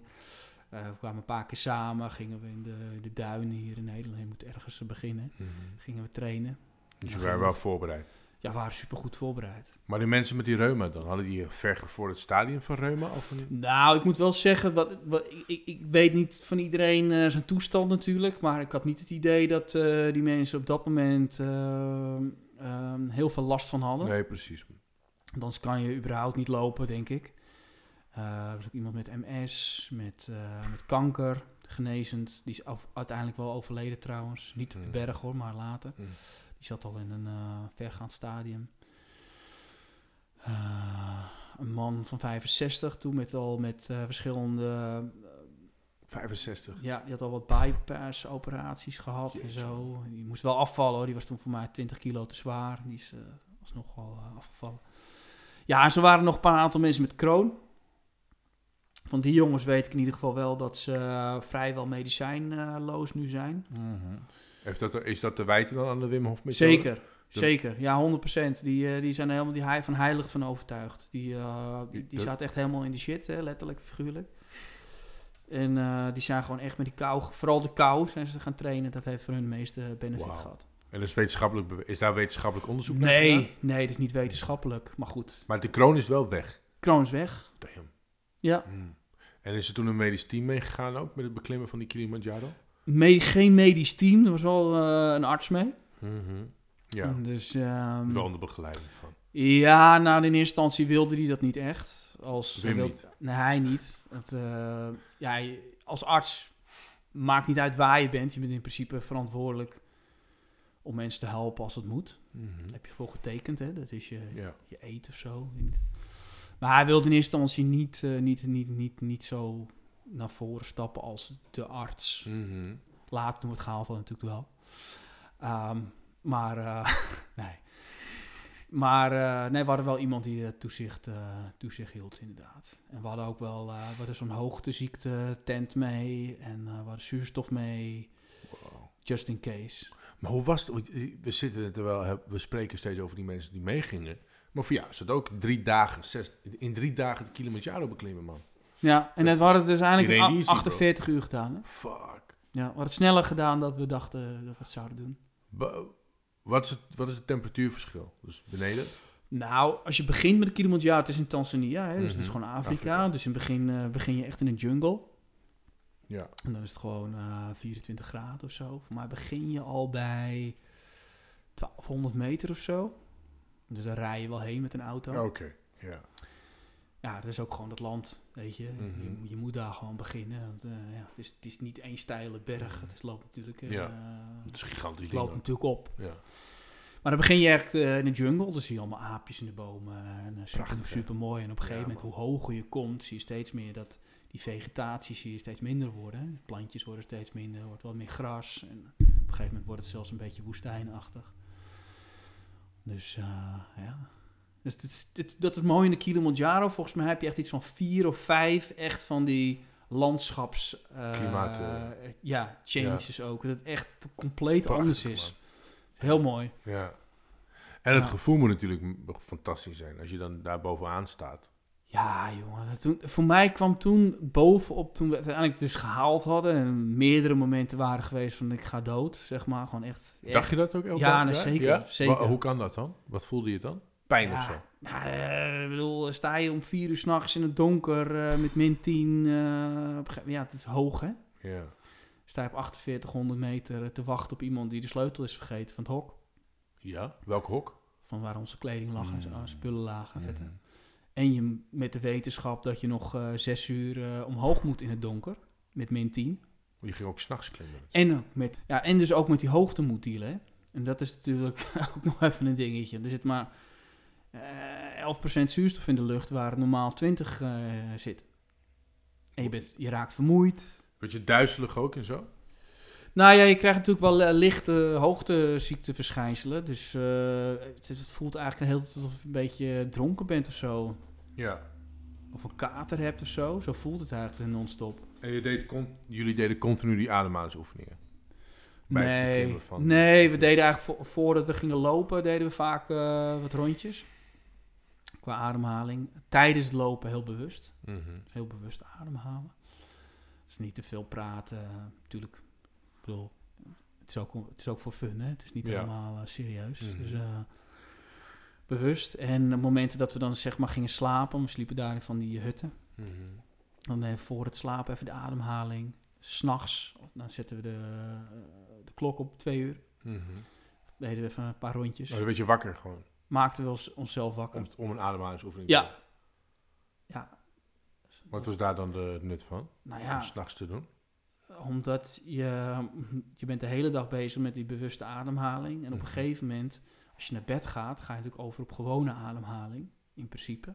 En er zit natuurlijk eigenlijk een tekort aan zuurstof in de lucht. Mhm. Hè, dus je, je hele saturatiewaarde, dus je eh, ja, zuurstof in je bloed, zeg maar, die waarden die gaan omlaag. En daardoor krijgen dus mensen hoogteziekte. Mhm. Dus wij proberen eigenlijk die, die waarden gewoon steeds hoog te houden. Ja. Dat hebben we eigenlijk heel steeds gedaan op het moment dat we pauze hadden. Dan keken we eventjes, we hebben zo'n apparaatje, zo'n eh, saturatiemeter heet dat, Mhm. oximeter. Keken we iedere keer wat de stand was. Deden we ook wat testjes met elkaar, van kan je elkaar nog aankijken? Of, eh, of nou ja, je kan elkaar natuurlijk wel aankijken, maar dan keek je elkaar even in de ogen van, eh, ga- gaat het goed? Ja. Eh, of je nog een rechte lijn kon lopen, weet je wel. Of je nog wat sommetjes, eh, wat makkelijke rekensommetjes kon oplossen. Ja. Of je geen eh, last had van hoofdpijn. Dus dat hebben we allemaal geregistreerd en bijgehouden. En op het moment dat je er dan last van had, dan deden we ook nog even wat extra ademhaling. aan wat ademwerk. En dan ging het weg. En dan ging het het vaak wel weg. Wauw. Mhm. Ja, dus we hebben ook wel mensen gehad met lichte hoofdpijn. Nou, dan deden we eventjes, gingen we ze even helpen. En dan werd het vaak wel weer beter. Sterk. Ja, en toen, ja, je hebt het over kou, eh, dus een tekort aan zuurstof. En je hebt natuurlijk iets wat nog nooit eerder is gedaan. En dan gaan mensen dood op die berg. En de dag van tevoren dat we weggingen, was er ook, was ook een bericht dat een Fransman was overleden Mm. op die berg. Ja? Ja, wat gebeurt? Kijk, het is, eh, voor mij haalt die route die wij gelopen hebben, is niet de moeilijkste route, maar eh, ik geloof dat 46% het haalt. Ja. Gewoon met een normale beklimming, zeg. Ja, de normale beklimming is vijf dagen dan. Ja, Ja. en dat doe je dan ook met gidsen. En dat hebben wij Ja. dus nu ook gedaan. Dus dat zijn eigenlijk de grote helden. Maar goed, je hebt met al die elementen te maken. En ja, toen we boven op die berg stonden. En vooral daarna, dat je weer thuis komt. Ja, dan heb je het. Dat is zo'n, geeft zo'n kracht. Ja. Want Je hebt eigenlijk iets gedaan wat je denkt wat niet zou kunnen. Ja. ja 48 uur, man. Waar je vijf dagen normaal en dan wil je het in drie dagen doen. En dan doe je het in 48 We waren toch nog wat sneller, ja. Beestachtig, man. Zeker, en zeker met de bagage die je meeneemt. Althans, Ja. bagage, zo moet ik het niet zeggen. Zeker met de mensen die je meeneemt. Die, Ja. die met reumatisch zijn of Ja, andere... ja, ja. je, je hebben. kan je niet voorstellen wat dat met die mensen Zo. heeft gedaan. Maar vooral ook met hun omgeving, hè. Zo. Want eh, iedereen was natuurlijk ook bang, weet je wel. Van, Mm. oh, dit kan gebeuren, een hoogteziekte kan je doodgaan. En Er waren eh, vrouwen thuis die waren zwanger. ja. Eh, dat- dat- familie die aan je gaat trekken, zo van, doe je... Doe Dat is toch waar- eigenlijk de essentie van de hele Wim Hof methode. Wat daar gedaan is. Wil je iets doen Eigenlijk wat je wel. compleet uit je comfortzone is. Ja, en dus alle elementen kwamen daar samen. Ja. Voor mij dan. Ja. En ik dacht van, nou, wauw, dit is dus man. de ademhaling, de kou. En ik denk voor 90% van de mindset. Ja, kracht, Want mentale ik zei al, van, er zijn een aantal momenten geweest dat ik dacht dat ik de dood ging, hoor. En dan ga je even terug naar je familie en dan denk je in ieder geval van, eh waar ben ik mee bezig? En, eh, ja. Was, wa- wa- waren ze alle drie, alle drie de keren moeilijk? nou, Of dacht de- je de derde van, nou ja, dat heb ik nou wel gezien. nou, dat is dus heel grappig. En, en je bent er heel erg van bewust. Kijk, op die eerste kwam ik heel erg in een flow terecht. Dus het was echt zo van, oké, survival. Puur Hmm. survival. En dat kikte ook echt zo in op momenten dat je echt gewoon dacht van, huh, zijn we er nu al? Weet je wel? Dat het Ja. echt zo snel ging. En de tweede keer, toen had ik wel zelf tegen mezelf gezegd van de voorbereiding was veel minder. En we gingen nu ook eigenlijk met, het was het meer als reis aangeboden. Mhm. Dus er kwamen ook hele andere types op af. En ik had tegen mezelf gezegd, oké, dit is de tweede keer, maar je moet er scherp blijven, want het is nog steeds nog gewoon een berg. Ja. De weather can change in a heartbeat. Kan van alles gebeuren op zo'n berg. Mhm. Maar toch eh, ben je dat, kan je dat toch niet helemaal wegschuiven. Nee, hè? Dus ik dacht iedere keer van, oh ja, die rots herken ik. Ja. Oh, we zijn er bijna. En dan was je veel meer met tijd en plaats bezig. En de eerste keer was het gewoon, vervaagde dat. Want het was gewoon overleven. En dan Mm. kom je in een soort zone terecht dat je gewoon gaat, gaat, gaat, gaat, gaat. En we waren toen ook echt heel snel. En de tweede keer ben je toch wat meer met die groep bezig. Want je bent dan nu meer een soort tourguide. Dan, toen waren we echt bijna al gewoon individuen in een groep, zeg maar. Die allemaal ge- gelijkgestemden. Dat waren de tweede keer natuurlijk ook, de derde keer ook. Maar anders. Ja. En dus je was nu meer een soort tourguide. Dus je was ook, voelde veel meer verantwoordelijkheid voor die groep. Dus je bent ook daar ook mee bezig. Ja. Dus dat veranderde heel erg. Dan lijkt het mij dat de tweede keer juist moeilijker was. Dat was het Want je dus. dan heel bewust bent van Dat was, dat was veel moeilijker. Ja. Alleen toen hebben we iets sneller, toen hebben we het 31 uur gedaan. Ehm, toen zijn we wel... Je hebt natuurlijk zo'n rand, hè, zo'n eh, de, de, de ridge van de Mhm. vulkaan, zeg maar. Het is een vulkaan. Ja. Maar toen zijn we even de gevulde koeken bij. Ehm, maar toen zijn we hier gekomen op ehm, Gilman's Point. Mhm. Of zeg ik het nou goed? Voor mij is het Gilman's Point, ja inderdaad. Eh, maar je kan nog anderhalf uur doorlopen naar Uhuru Peak. Mhm. Dus je bent al op de, op de rand. We, we zijn toen hier besloten om eh, niet naar Uhuru Peak te gaan. Van, de zon ging onder en we hadden het eigenlijk misschien niet goed getimed. Ja. Maar ja, 31 uur hadden we toen gehaald. Dus 31 al hadden we doorgelopen, hadden we het in principe in, eh, weet ik het, eh, 33 uur kunnen Weet je wat het record is? Nou, goed. van de Kilimanjaro? Nou, voor mij is het echt razendsnel. Dat is echt bizar. Dat hebben ze dan nog in, in- door een individu gedaan. Gewoon 10, 12 uur of zo. Zoiets, 9 uur geloof ik. Een keer opzoeken. Echt sick. Hij Heeft is gewoon omhoog gerend. Ja. Maar goed, toen zijn we daar geëindigd. En toen, eh, dat was ook eigenlijk mooi. We besloten gewoon als groep van, nou weet je, het hoeft niet. En eh, we stoppen hier. Ja. Nou, en toen eh, vroeg een vriend van mij, vroeg zijn vriendin ten huwelijk. Op de berg. Dus dan sta je helemaal zo, ja, dan sta je helemaal zo Oh. beduust van, van, van wat doen we hier? Weet je, krijgt dat, dat hoogtegevoel en zo. Ik dacht van, oké, we staan hier. En toen ging hij in één keer op zijn knieën. Nou, jongen, toen, toen, toen ging de vulkaan wel open, zeg maar, weet je wel. Iedereen Prachtig, janken, jongen. Mooi toch? Dus dat was dan weer, Ja. weer een, een, hoogtepunt Mm. op, op, dat, op, dat moment, zeg maar. Prachtig, dat, man. eh, Heb je de Mount Everest beklommen? nee, ga ik ook nooit Wim. Hof heeft het wel gedaan. Wim wel, ja. ja. Ook in zijn korte broek, hè? Ja, hij heeft het niet helemaal gehaald. Hij is een beetje zo tegen de dead zone eh, is hij gekomen. Dus pak een beet. eh, Had hij ook geen t-shirt aan, volgens mij, toch? 7000 meter. Nee, wat een hele hoop mensen niet weten is dat hij ook nog een heel stuk op blote voeten heeft gedaan. Oh, maar dat kan toch niet. Krijgt toch frostbite, man. Ja, ja. Oh, shit. Ja. Dat doet toch pijn? En hij is daar ook nog in een whiteout terechtgekomen. Weet je, dus dat er echt zoveel sneeuw is dat je helemaal niks meer ziet. En heeft hij ook puur op gevoel, heeft hij gewoon eh, toch op het juiste pad weten te, te blijven. Damn. Maar wel met begeleiding ook of helemaal alleen? Nou, er was inderdaad, volgens mij was er wel gewoon begeleiding. Dat is natuurlijk altijd van Moet die, toch wel? Het zijn altijd van die dingen natuurlijk. Ja. Maar hij is volgens mij wel op een gegeven moment eh, eh, vooruit gaan lopen. En hij is op een gegeven moment ook gestopt omdat hij last kreeg van zijn voet. En Toen heeft hij maar schoentjes aangetrokken. Nee, toen had hij volgens mij wel schoenen aan. Maar hij is gestopt toen omdat eh, hij had maanden daarvoor had hij een, eh, een halve marathon gedaan in eh, Mhm. Lapland. In Lapland. Ja. Zonder schoenen. Een halve marathon. En toen is, hij, is zijn voet, is, is zijn ene voet wel beschadigd. Mhm. toen hadden ze, toen dachten ze echt dat het is frostbite en eh, waarschijnlijk moet het eraf. En eh, weet je wel, dat, dat soort scenario's hadden ze al een beetje voor hem geschetst. Toen zei ik van ja, maar ik moet over eh, een paar maanden naar, of naar eh, Mount Everest. Ik zorg wel dat het, dat het gefixt wordt. Nou, dat kan niet. Nou, toen heeft hij het dus toch gefixt. Hoe heeft hij dat gedaan dan? Nou, ze hadden gezegd dat om het heel erg droog te houden. Mhm.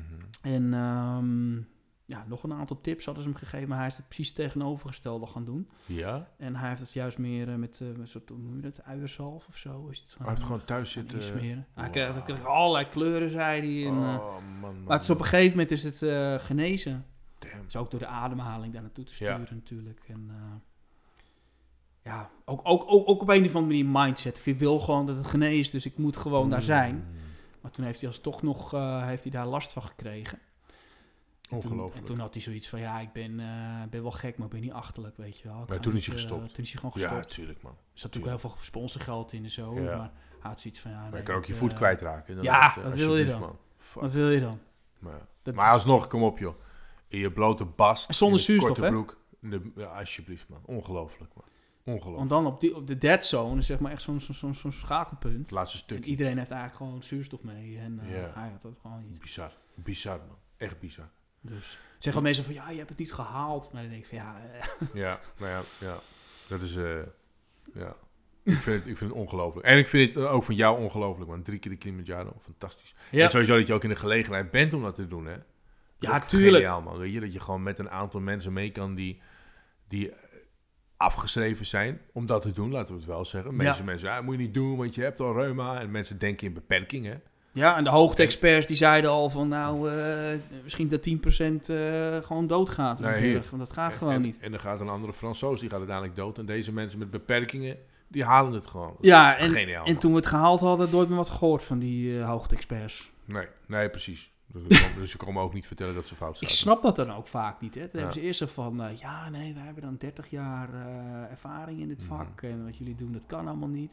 Ja, Maar ik zou het juist heel interessant vinden. Ik zou ja natuurlijk. Dan ga je eerst eh, onderzoek doen, toch? Ja, Ja, maar dat is wetenschap, denk ik. Hè? we hadden de, de tweede of de derde keer hadden we ook bloed bij iemand afgenomen. Die, ook, die had ook reuma. En die hebben we opgestuurd naar het ziekenhuis. Mhm. Maar die werden helemaal kwaad. Waarom?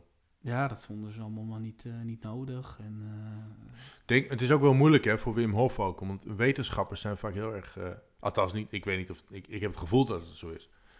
Ik heb daar de wetenschap niet over. hmm, Maar wetenschappers zijn vaak heel erg zwart-wit, hè? ja, dat En dan weet je... En, en, Dat- ja, dat- dat nee, precies. Tuurlijk. Het, is, het kan niet of Want het je- kan wel. Je onderzoekt iets. Maar het is moeilijk om, eh, als ze dan iets verkeerd inschatten, om dan daarvan af te zien om te vertellen dat het toch anders was dan dat zij in eerste instantie hadden aangenomen. Dat is ook Ja, moeilijk voor Wim Hof. Kijk, en dit is natuurlijk, dat, dat hele Kilimanjaro gebeuren is natuurlijk ook niet wetenschappelijk. Er is natuurlijk wel een, ehm, een ehm, het is ook wel gepubliceerd, of tenminste er is er in ieder geval een, eh, een studie over eh, eh, ja, bekend. Hè? De, Mhm. wat we, de, de resultaten die we daarbij hielden, dat is natuurlijk wel geregistreerd en zo. Mhm. Maar ja, dit wetenschap, ik, ik, ik snap het ook wel weer. Kijk, ze, ze, hebben daar, ze werken daar gewoon met, met, met standaarden. En met wat is representatief, ja of nee. Kijk, dat was natuurlijk met Wim zijn eerste onderzoek ook. Kijk, toen was hij in zijn eentje. Mhm. Wetenschappelijk gezien kan je niks over zeggen. Want Nee, is het is één iemand. individu. Ja. En toen zijn ze met twee groepen van twaalf ja. dat gaan doen. Eigenlijk nog steeds beperkt. Hè, want ze hebben ook alleen mannen gedaan. Ze hebben niet, niet, geen vrouwen gedaan bijvoorbeeld. Eh, dat ook met, volgens mij met de period te maken. eh, Mhm. Dat het niet handig kwa- uitkwam, zeg maar. Menstruatie, of wat bedoel je? Ja, precies. Dat is dan weer anders. Hè? Mhm. Ehm, maar goed, dat, dat zou dan nog, nog, nog, nog steeds veel breder getrokken kunnen worden. Dat, is natuurlijk, dat snap ik wel van de wetenschap. Ja, Ergens. ja. Ik eh, zeg allemaal ja, ja, ja. Maar wetenschap is altijd stapje voor stapje. En ze onderzoeken één ding. ja, precies. Ja. En dan kun je zeggen, ja, nee, maar waarom hebben jullie dit niet meegenomen? Ja. Ja, maar nee, maar dit is de studie. Ja. We kijken nu alleen maar naar, eh, weet ik veel, eh, rode bloedplaatjes. Of we kijken nu Anders- alleen maar naar dit. Of we- blijf je ook dat- bezig met in- en uitsluiten natuurlijk. Ja, dus dat is soms vind ik, vind ik wetenschap daarin ook wel beperkt. Dan denk ik van, Mhm. ja, eh, mag al wat groot, maar het kost allemaal heel veel tijd. Het gaat allemaal heel veel, heel veel schrijven. Het gaat over geld. Ja, En er moet onderzoek geld komen om dat daadwerkelijk te gaan doen. Dus Nou ja. ook eh, zo'n board, dus Mhm. moeten over beslissen van, eh, mag dit gepubliceerd worden, ja of nee. Dus bij Wim duurt het ook heel lang. Maar uiteindelijk is het wel gepubliceerd in Nature en in, ehm, Nature is een tijdschrift, toch? Een Ja. heel groot eh, tijdschrift. wat is nou, Nature? En die heet die andere nou? Ehm, National Geographic? nee, PNAS. Dat ken ik niet. P-N-A-S. Mhm. Dat zijn, wetenschappelijk blad is dat. hoor. ja, dat zijn de meest gerenommeerde bladen ter Mhm. wereld eigenlijk. Mhm. Er zijn nog meer, maar dat zijn echt de... de ja, En daar heeft hij heel daar lang... kom je niet zomaar in. Wim Hof is heel lang een gekkie geweest. Hè? Zo is hij heel lang bestempeld als gekkie. is nog steeds... Voordat hij... Nee, Ja, maar, maar ja. Is, is, is dat vooroordeel er nog steeds over Wim Hof? nee, natuurlijk niet. In Nee. Nederland, in Amerika minder, maar in Nederland... deels Nee, natuurlijk. Kijk, hij is gewoon wie hij is. En eh, Ja. dat, dat- dat- hij is gewoon een karakter natuurlijk. Nee, maar wordt nu eh, super serieus genomen. Handig En, gedragen, denk en ik. zelfs echt gewoon high-level artsen en scientists die komen Ja. bij Wim aan hè, om, om, om te vragen hoe hij over dingen denkt. Want Ja? ja, kijk, zij hebben alles vanuit de boeken geleerd. Hmm. En hij komt in één keer met allemaal v- eh, 30, 40 jaar veldwerk. Ja, En nu steeds meer wordt aangetoond, ja. Wordt het steeds interessanter. Dus er worden nu ook heel veel dingen met breathwork gedaan. Met cold exposure wordt heel veel gedaan nu. Ze gaan nu steeds meer leveltjes opzoeken. hè. De Nobelprijswinnaars die hebben eh, gewonnen, eh, is het, een paar jaar geleden, met eh, onderzoek naar het, het inhouden van je adem, dat dat goed zou zijn. Hmm. En natuurlijk, ja, wij, wij willen natuurlijk heel graag zeggen van ze zijn geïnspireerd door Wim Hof. En toen ze, ze geven die credits natuurlijk niet. Nee. Maar ergens is dit natuurlijk wel een trend dat gaande is. Dus een, Ja, deze precies. deze Ja. eh, tien jaar zijn helemaal eh, nu veranderd van... Dat het hele spirituele wereld is nu heel normaal geworden. Ja. Waar het vroeger heel zweverig werd gezien. Is nu iedereen aan het mediteren. Is nu iedereen aan Mindfulness. mindfulness, Dat is iets goeds natuurlijk. Dat ademhaling. is een hele goede ontwikkeling. Dat is supergoed. Maar ja, tien jaar geleden hoorde je er niemand over. Nee. Nee. Dus dat is helemaal een trend. Maar ook in de wetenschap gaan ze natuurlijk mee in die Ja. trend. Ja, dat is, dat een is mooi. hele mooie ontwikkeling. Dus we eigenlijk, wat volgens mij, ik weet niet, toen we nog aan het knippen waren, toen had je het over eh, momentum en timing en dit en dat. Ja, eh, Wim heeft 30 jaar lang steeds heel hard zitten roepen en niemand wilde hem horen. En toen op een gegeven moment begonnen toch wel wat lampjes te branden. En dat was denk ik misschien net de tijd ook dat mensen dit wat meer gingen omarmen. Ja, Waardoor het zo'n enorme vaart heeft genomen. ja, Hè, want ik ja. weet nog, ik weet niet of jij dat nog kan herinneren, maar Philips die kwam ook allemaal met eh, innovaties. Mhm. Maar zo hebben ze ooit, zijn ze met de CDI gekomen. Weet je dat nog? Nee. Wat is een CDI? Nou, de CDI was eigenlijk de voorloper van de DVD, Mhm. maar dat was eigenlijk een interactieve DVD. Dus je kon er ook spelletjes mee doen en ehm, ehm, ja, quizjes of dingen. Dus dat was eigenlijk een, ja, een so- een soort schijf Mhm. waar je ja, iets mee kon doen op je, computer, op je, op je tv-scherm, zeg Meer maar. dan films kijken. Ja. Ja. Ja, en dat is totaal geflopt. Mhm. Ja. En jij weet niet eens Ja. wat het is. Nee. Maar dat was op zich een hele mooie, mooie uitvinding. Maar het was op het de- goede moment. Het was de zo. tijd niet. Ja. En zo had je ook- Ja. Op mobiel had je op een gegeven moment WAP. ja. En dan nu weer de wappies. En toen had je WAP echt. Oh, dat is internet toch? Was dat? Ja, dat was WAP. WAP. Ja, dat was WAP. Maar dat was zo traag. Ja. En die toestellen waren helemaal niet opgebouwd. Nee. Dus ik heb het ook iets wel eens gehad. En dan was je echt Ja, WAP. was je 10 gulden kwijt en dan had je een pagina waar niks op stond, Ja. weet je wel. Dus het was het, was het voorloper. Ja. maar het was nog niet ready. En pas toen Het die- idee was er, maar niet goed uitgevoerd nog. Nee, het was ook de tijd niet. Nee. En toen, toen kwam, die, Mm. toen kwam die Steve eh, Jobs Steve met zijn Jobs, ja. iPhone. En toen was het in één keer de tijd. En toen hadden, dat was die technologie er om het sneller te maken. Ja. Hadden, ze hadden een revolutionaire telefoon uitgevonden, wat eh, eh, dat ook, ook kon weergeven en dergelijke. En toen was het echt momentum. Ja. Dus soms dan ben je heel goed bezig met iets. En dan denk je, dit wordt de next thing. En Ja. dan ben je gewoon net te vroeg. Ja. Ja, en dat is zonde, want dan wordt het idee soms door anderen ineens opgepakt en dan ben jij het kwijt. Ja, of je, moet erin, je moet erin blijven geloven. Kijk, Ja, ik heb in, eh, in 2008 heb ik een, eh, misschien was het iets later, maar had ik, eh dook ik helemaal in superfoods. Mm. Zo van, ah, ik, ik had ook een website, die heette superfoodshop.com. En ik ging die spulletjes verkopen, goji bessen, ging gewoon naar de markt, ging ik dat kopen. En ging verkopen, en cacao, bonen en al. Maar niemand kocht het, weet je wel. Dus het was echt voor mij heel, heel moeilijk. Ik had er ook misschien te weinig gas aan gegeven, hoor. Maar toen de tijd ging ik bij mensen ook van, wil even die goji bessen? Ja. Ja, dag, weet je wel. Ga weg met je spullen, hè. Hoe zou ik, zou ik die bessies eh, nemen? Mhm. Ja, dat is heel gezond, heel veel antioxidanten, bla bla bla. Ja. En het was ook zo, alleen niet het goede moment ook. Dat is niet het moment. Ja. Maar had ik zeg maar later, lag het bij Albert Heijn in de supermarkt. Mm. Maar goed, ik was net te vroeg. Ja. Weet je? Ja. Ik was net te vroeg. Ja. En, eh, ik heb het ook gelaten. Ik had toen ook gewoon een baan. Ik had er gewoon te weinig gas aan gegeven. Bijzonder dan, hè? Maar dat, dat is dan soms wel eens van die dingen. Had ik maar, had ik maar, had Ja. ik maar. Maar goed, dat was toen het moment niet. En, Nee. eh, ja, Nee, zonde. En als dat moment toen wel was, had je nu niet, misschien niet, Wim dit niet gedaan. Geweest. Nee. Precies. Maar- Bart, Ja. ehm, als mensen, hè, als mensen een cursus bij jou willen doen, hoe kunnen ze dan in contact met jou komen?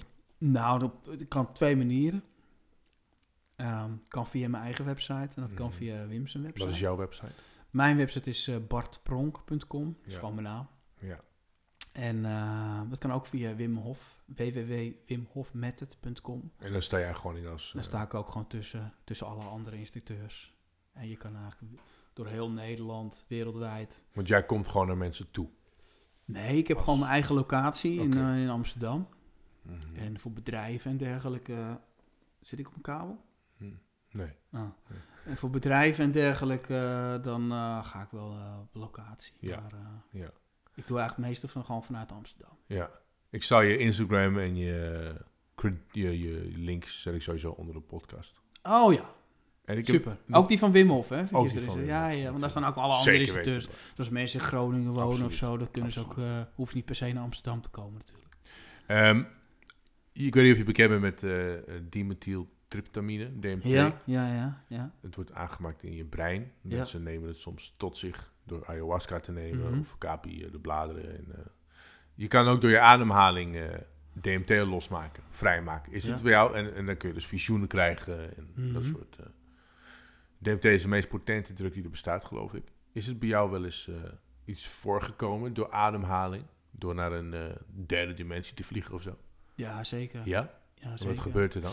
Nou, kijk, en ik, ik, ik denk ook van... ehm, ehm, ik, ik, ik vertelde je al eerder over die ayahuasca-ervaring die ik had gehad. Dat was Mhm. natuurlijk heel intens. En dan ga je dus echt vier uur lang eh, helemaal eh, zevende hemel. En dan krijg je dus eigenlijk DMT toegediend. Ja. Ik ben toen naar Wim gegaan en eh, gezegd van... Ja, Wim, dat is helemaal geweldig. En wat vind je ervan? En ik had helemaal verwacht dat hij het ook helemaal tof vond. Maar hij had er helemaal niks mee. En hij zei van... Ja, joh, dat, daar kan je in principe zelf ook komen. Ja. Dat doet hij per meditatie Ja, of door ja. ademhaling. Hij, hij doet dat natuurlijk al. Ja, en ik... Hij was wel bekend met wat DMT is? Ja, tuurlijk. Ja. Ja, want Ja, wij noemen een van die ademhalingen noemen we ook vaak zo. oké. En ehm nou, toen op een gegeven moment, ik denk dat ik wat luikjes geopend had door die ayahuasca. Toen ben ik het op een gegeven moment eh, gaan meedoen met de groep die we toen leidden in Polen. Mhm. En ik was eigenlijk gewoon assistent, ik, was, eh, ik deed altijd de muziek. En toen ben ik met een van die rondjes van die deelnemers ben ik mee gaan doen.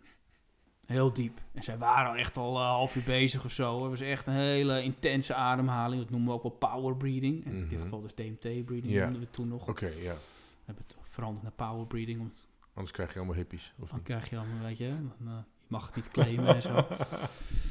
Maar in ieder geval, toen deed ik mee en ik, eh, ik, ik ging in de retentie en het was in één keer drrrt, mijn ogen begonnen zo te trillen en ik, op een gegeven moment, ja, je, hebt, je weet het wel hoe dat voelt, hè? Dan, Ja. dan ga je echt zo naar binnen en kleuren, een beetje zo eh, kaleidoscopisch. Ja. Ehm, Je, dat- je zag hetzelfde als met die ayahuasca. ja, het was minder, minder eh, helder, Mhm. maar ik zag wel 3D-figuren Mm. en dan echt een landschap. En ja, je, je, komt in een hele andere dimensie echt letterlijk Mhm. terecht. En als ik dan sommige mensen die dit luisteren, denk ik echt van, die gasten zijn niet goed bij hun hoofd natuurlijk. Maar Dat klopt ook Ik- een beetje. hè? ja, maar ik denk dat ik toen eh, wat luikjes had geopend door die ayahuasca. Omdat dat toen zo helder En hoe lang duurde dat dan? Heel kort. Ja. Want ik werd er op een gegeven moment ook bewust van. Mhm. Ja, en dan, En gaat dan- het, dan dan ga je gaat nadenken, denk ik. Hè? Ja. ja. Wauw. Ehm, dat is net als met dromen eigenlijk. Hè. Als je een Ja. hele mooie, heldere droom hebt, wat eigenlijk ook DMT is, ehm, dan, dan, wil, dan word je er zo bewust van dat je, ah, hier wil ik in blijven. ja, en dan word je wakker. En dan word je wakker. Met Nou. een natte onderbroek. Precies. ja, trouwens ook een interessant, ehm, interessant topic. Maar dat kunnen we straks misschien nog wel over hebben. Maar daarna heb ik het eigenlijk niet zo heel vaak meer gehad. En dat Mhm. komt denk ik ook door het moment dat je, hè, als ik nu tegen jou zeg slaap, Ja, slaap je ook niet. nee. Weet je, en... Het of is, ik zeg, je moet nu een mooie droom hebben en je krijgt het ook daadwerkelijk. Dus nee, dat is weer die, die mindfulness. Dus het loslaten. Zo, zo, dat, zo bewust zijn dat je eigenlijk niet bewust bent. juist. Snap je wat ik bedoel? Dus Ja, je, ja, er gebeuren dingen, maar je bent zo sterk of bewust dat je er geen moment in hoeft te gaan. Dus alles kun je gewoon precies laten zoals het is. Op het moment dat je erbij gaat nadenken, dan, dan koppel je jezelf eigenlijk weer los van het bewustzijn. Dus eigenlijk is dat de zuiverste bewustzijn die er bestaat. Dat zeggen boeddhisten ook, hè? Ja. Dat je zo bewust bent dat je niet... nee, dat is heel zweverig. Ja, je wordt bewust van je Je bewust. zo bewust dat je je, wordt niet bewust weet- van je Nou ja, bewustzijn. precies. Wacht, heel even man. ja. Je wordt bewust van je... Nee. Ja. je wordt bewust van je bewustzijn. Nou ja, min of meer. Kijk, op het moment dat je dus helemaal dat denkbrein helemaal uitzet. Ja. eh, en dat gebeurt natuurlijk ook als je gaat slapen, Mhm. ergens. Ja. Eh, dan kom je dus in de diepere, die diepere krochten van, eh, van de, de, de, je, Je brein. je zijn. Transcendente ja, meditatie is dat en daar wil je eigenlijk eh, wel eens zijn. Want daar Ja. zit natuurlijk heel veel power. Maar het zit, zoals je zegt, het zit zo diep. Dat is er wel, maar het zit super diep. Ja. En het vereist een heleboel, zoals die ademhalingstechniek. Daar moet, het, het- mediteren kun je ook niet in twee dagen doen. Mediteren is gigantisch. Als je echte medi medi- Dus ik heb wel eens een boeddhist gesproken, Ja. Amaranato, fantastische man. En dat is een echte boeddhist. Ja. En die heeft ook in kloosters en zo gezeten. Mhm. En die heeft dan meditatie gehad, dat die drie of vier uur lang mediteert. Ja. Maar dan is er gewoon niks. Nee. Dus als je dan vraagt, wat zie je dan? Dat is gewoon niks. Dat, dat kan je niet uitleggen ook, want het gaat zo diep.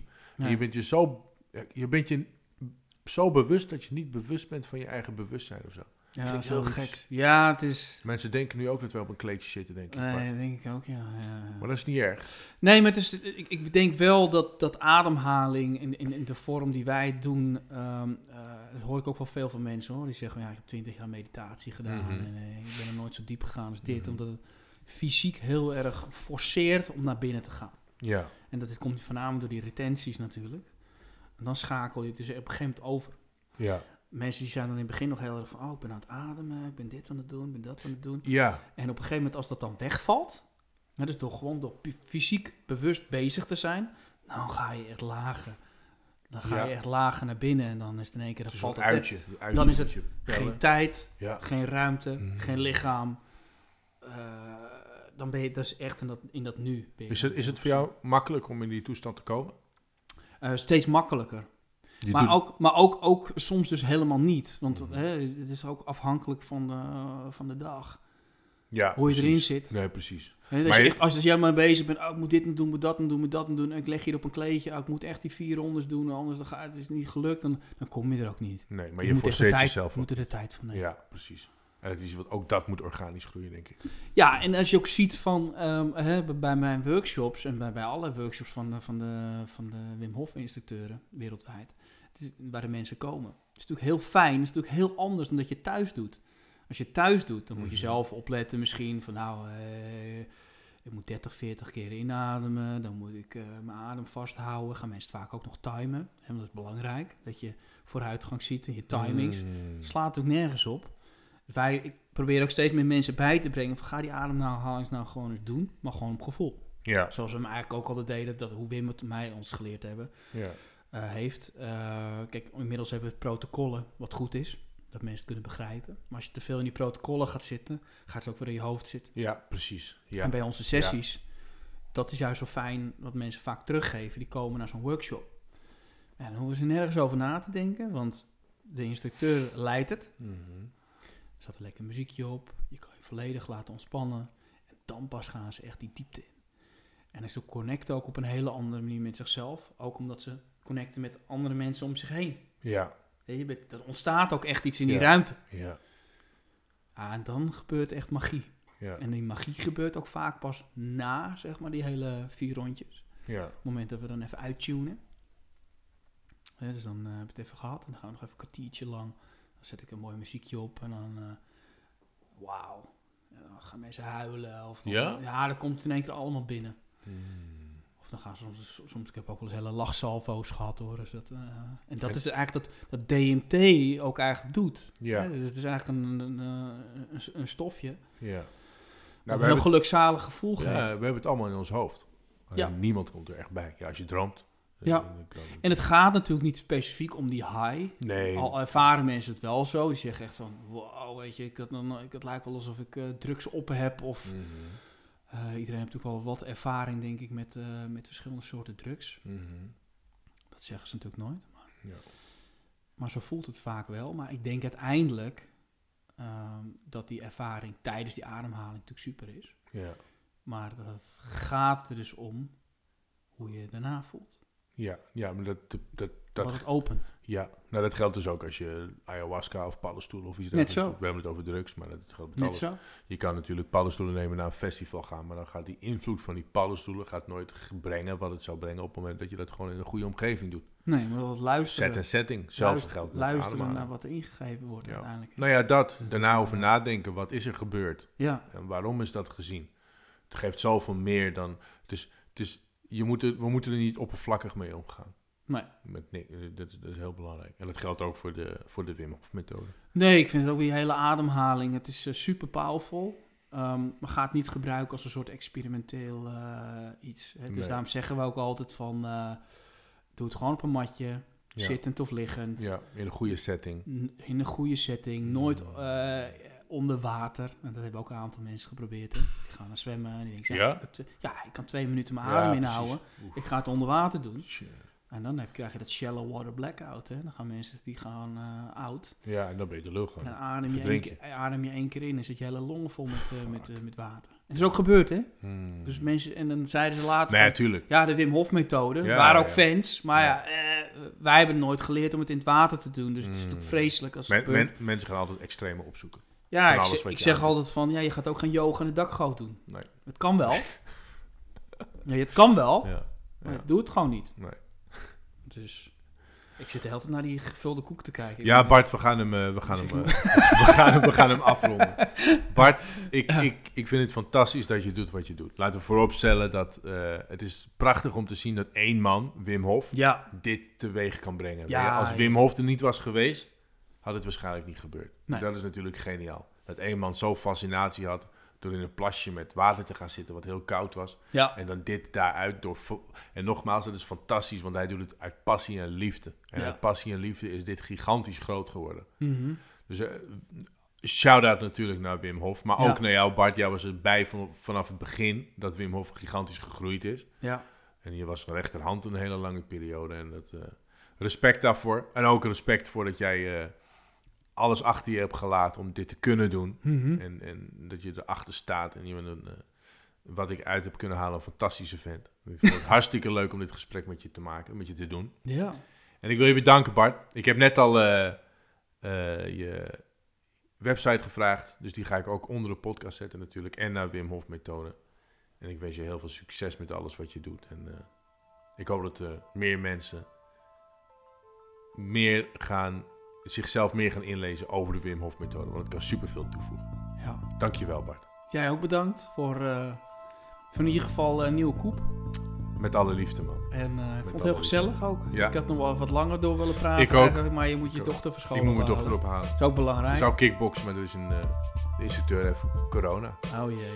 Dus ik ga er gauw ophalen. Bart. Heel goed. Dankjewel. Oké, super. The Beard Man.